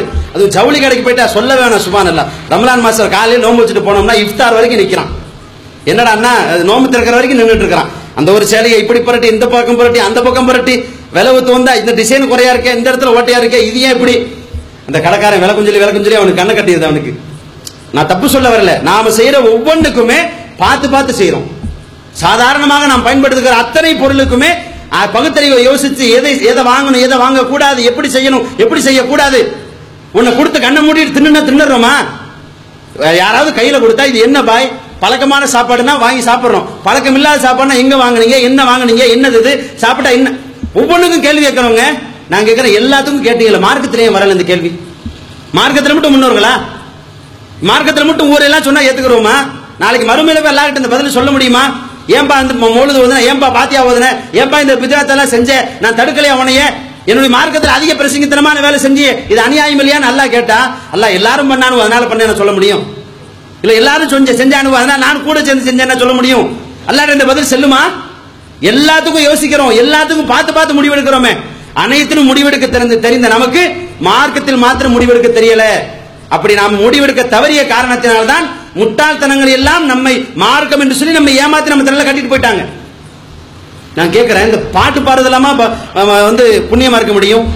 விதத்துன்னு சொல்லலாம் மௌலுது ஓதுறது. அது புண்ணியம் ஆக்கிட்டாங்கங்க கொடுக்குற காசுக்கு தக்கன பாட்டு இந்த ராத்தி போதுறது இந்த ராத்தி போதுல பண்ற அநியாயம் இருக்கு. நம்ம ஊர்ல அது இருக்கான்னு தெரியல. இருக்குங்களா? கண்டிப்பா இருக்கு. எல்லா ஊர்லயும் நீங்க அதாவது ஊருக்கு ஊர் கண்டிப்பா வச்சிருக்காங்க ஒவ்வொரு ஊர்ல ஒரு விதமான பழக்கம். இந்த ராத்திபில் இந்த மௌலூதுல டிசைன் டிசைனா ஓதுறதுக்கு அதுக்குன்னு தனித்தனி கும்பல்கள் இருக்கிறாங்க. அவங்கள தான் கூப்பிட்டு விடிய விடிய ஓதுறான். என்னடா விடிய விடியன்னா வாழ்க்கை பூரா நேர்மையா இருக்கணும் அல்லாஹ்கிட்ட துவா செய்யணும் அப்படின்னா அது கஷ்டமா இருக்கு. ஒரு நாள் தானே விடிய விடிய ஓதுவோம். பறக்கத்து வந்துடும் எங்கிட்ட இருந்து வரும்னு கேட்கிறேன் அட யதார்த்தத்துல ஓதுனவனுக்கே ஒண்ணும் இல்லையாப்பா. உனக்கு பறக்கத்து வரும் பறக்கத்து வரும்னு அம்பி கூட்டிட்டு வந்த. அவருக்கு வந்துச்சா? அவர் உங்ககிட்ட கை நீட்டி நிக்கிறார். எந்த ஆலிம்சா கூட்டிகிட்டு வந்து எந்த மகானை கூட்டிகிட்டு வந்து ஓதனா பறக்கத்தை வந்து நம்பி ஓதுறியோ அவர் உங்ககிட்ட கை நீட்டி நிற்கிறார் ஐம்பது கூட நூறு கூடன்னு சொல்லி. நடந்தது என்ன? இல்லை அந்த பித்தலாட்டம் தான். நம்மளாம் ஓதிட்டு இருந்த காலத்தில் பார்த்தீங்கன்னா அந்த ராத்தி ஓதுறதுக்கு போனீங்கன்னா இந்த ஹா அல்லா ஹூ அல்லா ஹை அல்லா சில நேரத்தில் பார்த்தீங்கன்னா ஆர்வம் ஜோஸ் அதிகமாயிரும். அது எப்போ பக்தி பரவசம் பொங்கும்னா அல்லாவுடைய அச்சத்திலேயோ அல்லது அல்லாவுடைய அருள் ஓவரா இறங்கிட்டாலும் பக்தி பொங்காது. எப்போ பொங்குங்கிறீங்க ஆயிரம் நோட்டை பார்த்தா பக்தி பொங்கிடும் சொல்ல புரியுதுங்களா? ஆயிரம் நோட்டை பார்த்துட்டாலே ஆலிம்சாக்களுக்கு பக்தி பொங்கிடும் எல்லாத்திலையும் அல்லாஹ், கராத்தே ஸ்டெப் போட்டுக்கிட்டு இருப்பான். பார்த்துருக்கீங்களா? அதாவது ஆயிரம் நோட்டை பார்த்தோன்னே இவனுக்கு அந்த ராத்தி போரில் ஜோஷ் வந்துடும் பக்தி. சில நேரத்தில் பார்த்தீங்கன்னா அந்த ஹஸ்கி வாய்ஸ்னு சொல்லுவாங்கல்ல ஹஸ்கி வாய்ஸ்னா நம்ம பாசையில் லோக்கலில் சொன்னால் அந்த பாத்ரூம் சரியாக வராட்டி முக்குவாங்கல்ல. கிறிஸ்துவ அவர்கள் பேசி பார்த்துருப்பீங்கல்ல கருத்தரை வந்து விடுங்கள். உடனே ஆஜராகுங்கள். அப்படிமாங்கல்ல அந்த மாதிரி. அல்லாஹ் அல்லாஹ். ஹக்குத்து ஹக்கு ஹக்குத்து ஹக்கு. ஹக்ஸ் ஹஸ்கி வாய்ஸ்ல. என்னங்கிறீங்க? எல்லாரும் நோட்டுக்கு தான். காசு கூடிருச்சுன்னா அந்த பிதாத்தை ஸ்பெஷலாக டிசைன் டிசைனா மாறுது ஒரு மணி நேரத்தில் முடிக்கிற மௌலுது விடிய விடிய போதலாம் யா நபி சலாம் அலைக்கும் தான். அந்த பைத்து கூட புதுசாக கண்டுபிடிக்கிறதுக்கெல்லாம் ஒன்றும் வழி இல்லை. இந்த யா நபி சலாம் அலைக்கும் யா ரசூல் சலாம் அலைக்கும் இதுதான் இருக்கு. வேற புதுசா கண்டுபிடிச்சிட்டு வர முடியும். கண்டுபிடிக்கிற ஒன்றும் இல்லை. இருக்கிற பைத்தை தான் விடிய விடிய ஓதுறான். எப்படி வி- விடிய விடிய ஓதுறான்னு கேட்டீங்கன்னா நோட்டை பார்த்துட்டான். ஒரு ரெண்டாயிரம் ரூபாய் தருவாங்க. கணக்கு போட்டாச்சு. தலைக்கு ரெண்டாயிரம் ரூபாய் ஆச்சு. நீங்க விடிய விடிய ஓத வேண்டிதான் இழுக்கலாம் பாருங்க ஒரு இழுவை. அது இழுக்கிற இழுவை இங்க பேசுற பேச்சு அந்த ஹிக்காயத்து முதல் கொண்டு படிச்சுட்டு இருப்பானுவோ நார்மலா அந்த ஹிக்காயத்து ஹிக்காயத்துனா மௌலது பைத்து இருக்கும் இல்லையா? பைத்துக்கு அடுத்து ஹிக்காயத்துன்னு கதை கதையா எழுதி வச்சிருப்பாங்க. இந்த சில கதையெல்லாம் படிச்சீங்கன்னா விழுந்து விழுந்து சிரிப்பீங்க. நடக்கவே நடக்காது ஜீபுமா கதையெல்லாம் அதுல இருக்கும். நம்ம விட்டலாச்சாரியா கதையெல்லாம் சொல்றாங்களா அதெல்லாம் தோத்து போயிடும் அந்த மாதிரி கதையை கதை கதையா எழுதி வச்சிருக்காங்க அந்த கதையெல்லாம் உட்காந்து படிச்சுக்கிட்டு இருக்கான் இப்ப எல்லாம் என்னங்கிறீங்கன்னா அந்த விதத்தினுடைய அனைத்தினுடைய ஆரம்பமும் காசுக்காக உருவாக்கப்பட்டதானே தவிர இது வழிபாடு அல்ல மக்களே. நான் கேட்கிறேன் மா எல்லாத்துக்கும் பகுத்தறிவு பயன்படுத்துறீங்க மார்க்கத்தை கொஞ்சம் பயன்படுத்துங்களேன் தவிஜமாத்துக்காரர் சொல்றான் அதனால கேட்க வேணாம் அப்படின்னு நீங்க அந்த அந்த எண்ணத்தை கொஞ்சம் ஒதுக்கி வச்சுட்டு அல்லாவுக்காக இந்த மார்க்கத்தை யோசனை பண்ணி பாருங்க. நாளை மறுமை வாழ்வு பாலாகிவிடும் என்பதற்காக வேண்டித்தான் நாம் இந்த விஜயத்துகளை எதிர்க்கிறோம். கொஞ்சம் யோசனை பண்ணி பாருங்க. லாபம் யாருக்கு இருக்கு அவன் தானே ஏமாத்துவான். இதான உலக நியதி. திருக்குறான்ல யாசிர் சூறால கூட அல்ல சொல்றான். இத்தபியும் அல்லா எஸ் அலுக்கும் அஜரம் வகும் முக்ததூன் யார் சொல்றதை நம்பணும்? யார் சொல்றது உண்மையா இருக்கும் நல்லா தெளிவுபடுத்தும் போது இத்தபியும் அல்லா எஸ் அலுக்கும் அஜரம் வகும் முக்ததூன் யார் உங்களிடத்தில் எந்த கூலியும் கேட்கவில்லையோ யார் உங்களிடத்தில் எந்த ஆதாயத்தையும் எதிர்பார்க்கவில்லையோ அவர்கள் சொல்வதை கேளுங்கள். அவங்க சொல்றதை நம்புங்க. அவங்க சொல்றதா உண்மையா இருக்கும். அவங்க பின்னாடி போனீங்கன்னா தான் உருப்பட முடியும். அவர்கள் தான் முகுததூன் நேர்வழி பெற்றவர்கள் அதான் சொல்றான். நான் கேட்கிறேன் இதுல யாருக்கு லாபம்? மௌலது ஓதுனா லாபமா ஓதக்கூடாதுன்னு சொன்னா லாபமா? பாத்தியா ஓதுனா லாபமா ஓதக்கூடாதுன்னு சொன்னா லாபமா? அது எவ்வளவு வருமானம்? பள்ளிவாசல்ல கொடுக்குற காசை விட இந்த மௌலுது பாத்தியாக்கள் தான் வருமானம் ஆரம்பிச்சாக்களுக்கு. அதனால தான் இவ்வளவு பிடிவாதம் எடுக்கிறதுக்கு என்ன காரணம்? நான் ஆரம்பத்தில் சொன்னேன் எல்லாத்துக்கும் குரான்ல ஹதீஸ்ல ஆதாரத்தை தர முடிந்த உலமாக்களால் இந்த பாத்தியாவுக்கு இந்த மௌலுதுக்கு இந்த தர்காக்களுக்கு இந்த கந்தூரிக்கு இந்த உருசுக்கு மார்க்கத்தின் பெயரால் செய்கிற இத்தனை ஆயிரக்கணக்கான விதேத்துகளுக்கு ஏன் குரான் இந்த ஆதாரத்தை தர முடியல ஏன் ஹதீஸ் இந்த ஆதாரத்தை தர முடியல நிறைய எல்லாம் பேசானோ ஒரே ஒரு ஆயத்து. இந்த இருக்குங்க இந்த இருக்கு பராத்து. இந்த இருக்கு இப்படி கந்தூரி விழா கொண்டாடுறதுக்கு ஆதாரம் இருக்கு. இந்த இருக்கு தர்கா கட்டுறதுக்கு இந்த ஹதீஸ் ஆதாரம். ஒன்னு தர சொல்லுங்களேன். ஒரு ஆதாரத்தை கொடுங்க நாமளும் முப்பத்தஞ்சு வருஷமா கேட்டுக்கிட்டு இருக்கிறோம். ஆனா உலமா பெருமக்களுக்கு ஆதாரம் இல்லைன்னு தெரிஞ்சா கூட காசுக்காக வேண்டி உருவாக்கப்பட்டது அப்படி நடைமுறையில் தொடரட்டுமே என்கிற ஒரு எண்ணத்தில் தான் செய்யப்படுகிறது. ஆக விதத்துகள் அனைத்தையும் ஒழித்து கட்டுவோம். அல்லாவுடைய வழியை அல்லாவுடைய தூதரின் வழியை நிலைநாட்டுவோம். இந்த பிதகாத்துகளுக்கு கடுமையாக கோபப்படுதல் அதற்கு எதிராக களம் காணுதல் என்பது நாம இன்னைக்கு புதுசாக உருவாக்குனது இல்ல உண்மையிலே இன்னைக்கு சஹாபாக்கள் சஹாபாக்கள் பேசுறாங்களே இமாம்கள் சஹாபாக்கள்னு. இமாம்களுடைய வழிமுறை அது. சஹாபாக்களுடைய வழிமுறை அது. நல்லடியார்கள் அனைவருடைய வழிமுறை அது பிதாத்து ஒன்றை கண்டால் சாபாக்கள் பொறுத்து கொள்ள மாட்டார்கள். கடுமையாக கோபப்படுவாங்க எந்த அளவுக்கு கோபப்படுவாங்கன்னு சொன்னா இபுனு மாஜாங்கிற ஹதீஸ் நூல்ல நாலாயிரத்தி அறுபத்தி ஓராவது செய்தியாக பதிவு செய்யப்பட்டிருக்கிறது. ஒரு தடவை அப்துல்லா இபின் உமர் இல்ல அவங்ககிட்ட உமர் இல்ல அவங்களுடைய மகனார். அப்துல்லா இபின் உமர் ரலிலா அவங்க கிட்ட ஒருத்தர் உங்களுக்கு சலாம் சொன்னாருங்க அப்படின்னு சலாம் எத்தி வைக்கப்படுகிறது இந்த மனிதர் உங்களுக்கு சலாம் சொன்னார். அப்துல்லா இபின் உமர் சொல்லிட்டாங்க அந்த ஆள் பிதாத்வாதி அவன் புதுசு புதுசா என்னென்னத்தையும் உருவாக்கிட்டு இருக்கான். விதத்துவாதிகளுக்கு நான் சலாம் சொல்ல மாட்டேன் இப்னு உமர் சொன்னாங்க. இன்னைக்கு மட்டும் அப்துல்லா இபின் உமர் இருந்திருந்தாங்கன்னா ஒரு பயிருக்கு சலாம் சொல்லியிருக்க மாட்டாங்க. ஒரு பேச்சுக்கு இருந்திருந்தாங்கன்னு வைங்களேன். இன்னைக்கு முக்காவாசி முக்காவாசி பேத்துக்கு பதில் பதில் சலாமே சொல்லியிருக்க மாட்டாங்க. மார்க் அடிப்படையில் அப்படி ஒன்றும் இல்லை. யாருக்கா இருந்தாலும் சலாம் சொன்னா பதில் சொல்லணுங்க. காவிரி சொன்னா கூட பதில் சொல்லணும். அப்படி ஒன்று இஸ்லாம் வந்து விதேயத்வாதிகளுக்கு சலாம் சொல்லக்கூடாதுன்னு அல்லாவுடைய தூதர் சொல்லி தரல. ஆனால் அப்துல்லா இப்னு உமர் எந்த அளவிற்கு கோபப்பட்டு இருக்கிறாங்க பாருங்க. பிதாத்து செய்தால் எந்த அளவிற்கு ஒரு நபி தோழருக்கு கோபம் ஒத்துக்கிட்டு வருது பாருங்க. அல்லாவுடைய தூதருக்கு மாற்றமா நீ உன் இஷ்டத்துக்கு செய்வியா? ஒரு தடவை அப்துல்லா பள்ளிவாசலுக்கு போறாங்க. இன்னைக்கு இப்ப கூட பாங்கு சொல்றதுக்கு முன்னாடி சொல்லியிருப்பாங்க. நான் சரியா கவனிக்கலன்னு நினைக்கிறேன். கவனிச்சிங்களா? சலவாத் சொன்னாங்களா? பாங்கு சொல்றதுக்கு முன்னாடி எல்லா பள்ளியிலையும் சலவாத்து. அல்லாஹும்ம சல்லி அலா சையதுனா முஹம்மதின் வாலா அலி முகமதின் நான் ஆரம்பிச்சுட்டு அல்லாஹ் பண்ணி ஆரம்பிக்கிறது. இன்னும் ஒரு சில ஊர்ல ஸ்பெஷலா ஒவ்வொரு வகத்துக்கும் ஒரு துவா. பஜருக்கு ஒரு துவா துவருக்கு ஒன்று அசருக்கு ஒன்று தனித்தனியே துவா ஓதிட்டு இருக்கிறாங்க. நம்ம கூடாதுன்னு சொன்னா எங்க செலவாத்து தாங்க ஓதுறோம். ஆனா அறிவட்டவனே செலவாத்து பாங்குக்கு பின்னாடி பாங்குக்கு முன்னாடி இல்ல. பாங்கு முடிஞ்சதுக்கு அப்புறம் ரசூலா சொல்லி கொடுத்தாங்க. நீ பாங்கு முடிஞ்சதுக்கு அப்புறம் செலவாத்து சொன்னா பாங்குக்கு முன்னாடி செலவாத்து சொல்ற கூடாது நம்ம சொன்னா பாத்தீங்களா இவங்க ரசூலாவே போடக்கூடாதுங்கிறாங்க. ரசூல்லா மேல செலவாத்து சொன்னா இவங்களுக்கு பொறுக்கல. இது நம்மளை பார்த்து சொல்றாங்களே அப்துல்லா இவன் உமர்லா அவர்களுக்கு முன்னால் இதே மாதிரி ஒரு சம்பவம் நடக்குது. ஒருத்தர் தும்மிட்டார்.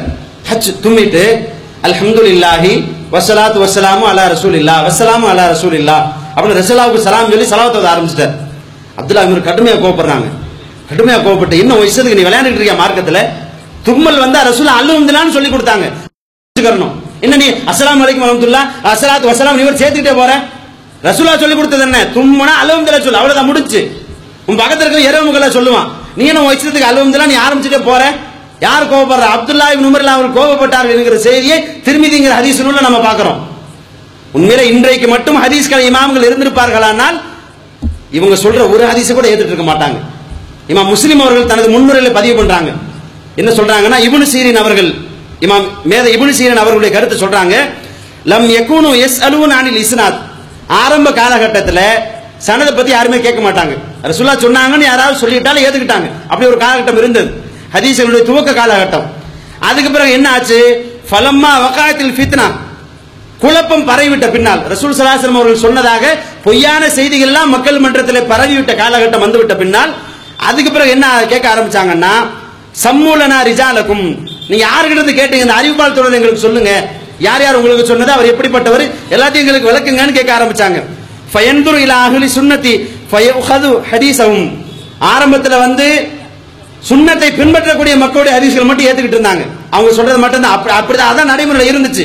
ஆரம்ப நடைமுறை என்னன்னு சொன்னா வயந்தூரில் ஆகிரில் பிதை ஃபலா யூஹத ஹதீஸும் அப்புறம் நடைமுறைக்கு வந்தது என்னன்னா பிதாத்வாதிகள் ஒரு ஹதீஸை சொன்னால் ஏற்றுக்கொள்ள கூடாது ஆரம்ப கட்டத்தில் சனதை கேட்க மாட்டாங்க. முதல் துவக்க கட்டத்தில் ரசூல்லா நபிசுல்லாசம் ஒஃபாத் ஆனதற்கு பிறகு சாபாக்கள் வாழ்ந்த காலம். அதுக்கு பிறகு தாபியனுடைய காலம் இருக்கு இல்லையா? அந்த ஆரம்ப காலகட்டத்தில் பெரும்பாலும் பொய் இருக்காது. அதனால ரசூலா பத்தி யாரும் தப்பா சொல்ல மாட்டாங்கன்ற நம்பிக்கையில யாருமே சனது கேட்க மாட்டாங்க. அதுக்கு பிறகு என்னாச்சு? ஆகா நிறைய போய் சொல்ல ஆரம்பிச்சிட்டானுவோ இப்ப சனது சொல்லு. யார்கிட்ட கேட்ட? அவர் எப்படிப்பட்டவர்? எல்லாத்தையும் கேட்க ஆரம்பிச்சாங்க. அப்ப நடைமுறையில் இருந்த ஒரு உண்மை என்னவென்று சொன்னால் யாராவது மார்க்கத்தின் பேரால் பிதாத்தை எதையாவது உருவாக்கினால் மௌலது பாத்தியா லொட்டு லொசுக்குன்னு பிதாத்து இன்னைக்கு செய்யறாங்களே இந்த பிதாத்துகளை யாராவது உருவாக்கினால் அப்படி பிதாத்து உருவாக்கக்கூடிய நபர் ஒரு நபி மொழியை அறிவித்தால் முஹத்தீசீர்கள் அந்த நபி மொழியை ஏற்றுக்கொள்ள மாட்டார்கள் அதை புறக்கணிப்பார்கள் யார் சொல்றா? இமாம் முஸ்லிம் அவர்கள் தனது முன்னுரையில பதிவு பண்றாங்க. இதான் இமாம்களுடைய வழிமுறைங்க. முஹத்தீசீனுடைய வழிமுறை அதுதான். இப்ப பிதாத்துவாதிகளை எந்த அளவிற்கு அவர்கள் வெறுத்திருக்கிறார்கள் எந்த அளவிற்கு கண்டித்து கண்டித்திருக்கிறாங்க நம்ம ஹதீஸ் கிதாபுகளை பார்க்கிறோம். இப்ப நாம் எதிர்ப்பதற்கு காரணம் இதுதான். மார்க்கத்தில் அதிக பிரசங்கித்தனம் வேண்டாம். அல்லாவை விட பெரிய மேதை யாரும் இல்லை. அல்லாவுடைய தூதர் நமக்கு சொல்லி தந்த வழிகாட்டுதலை விட ஒரு சிறந்த வழிகாட்டுதலை உலகத்தில் எவனாலும் நமக்கு சொல்லி தந்து விட முடியாது.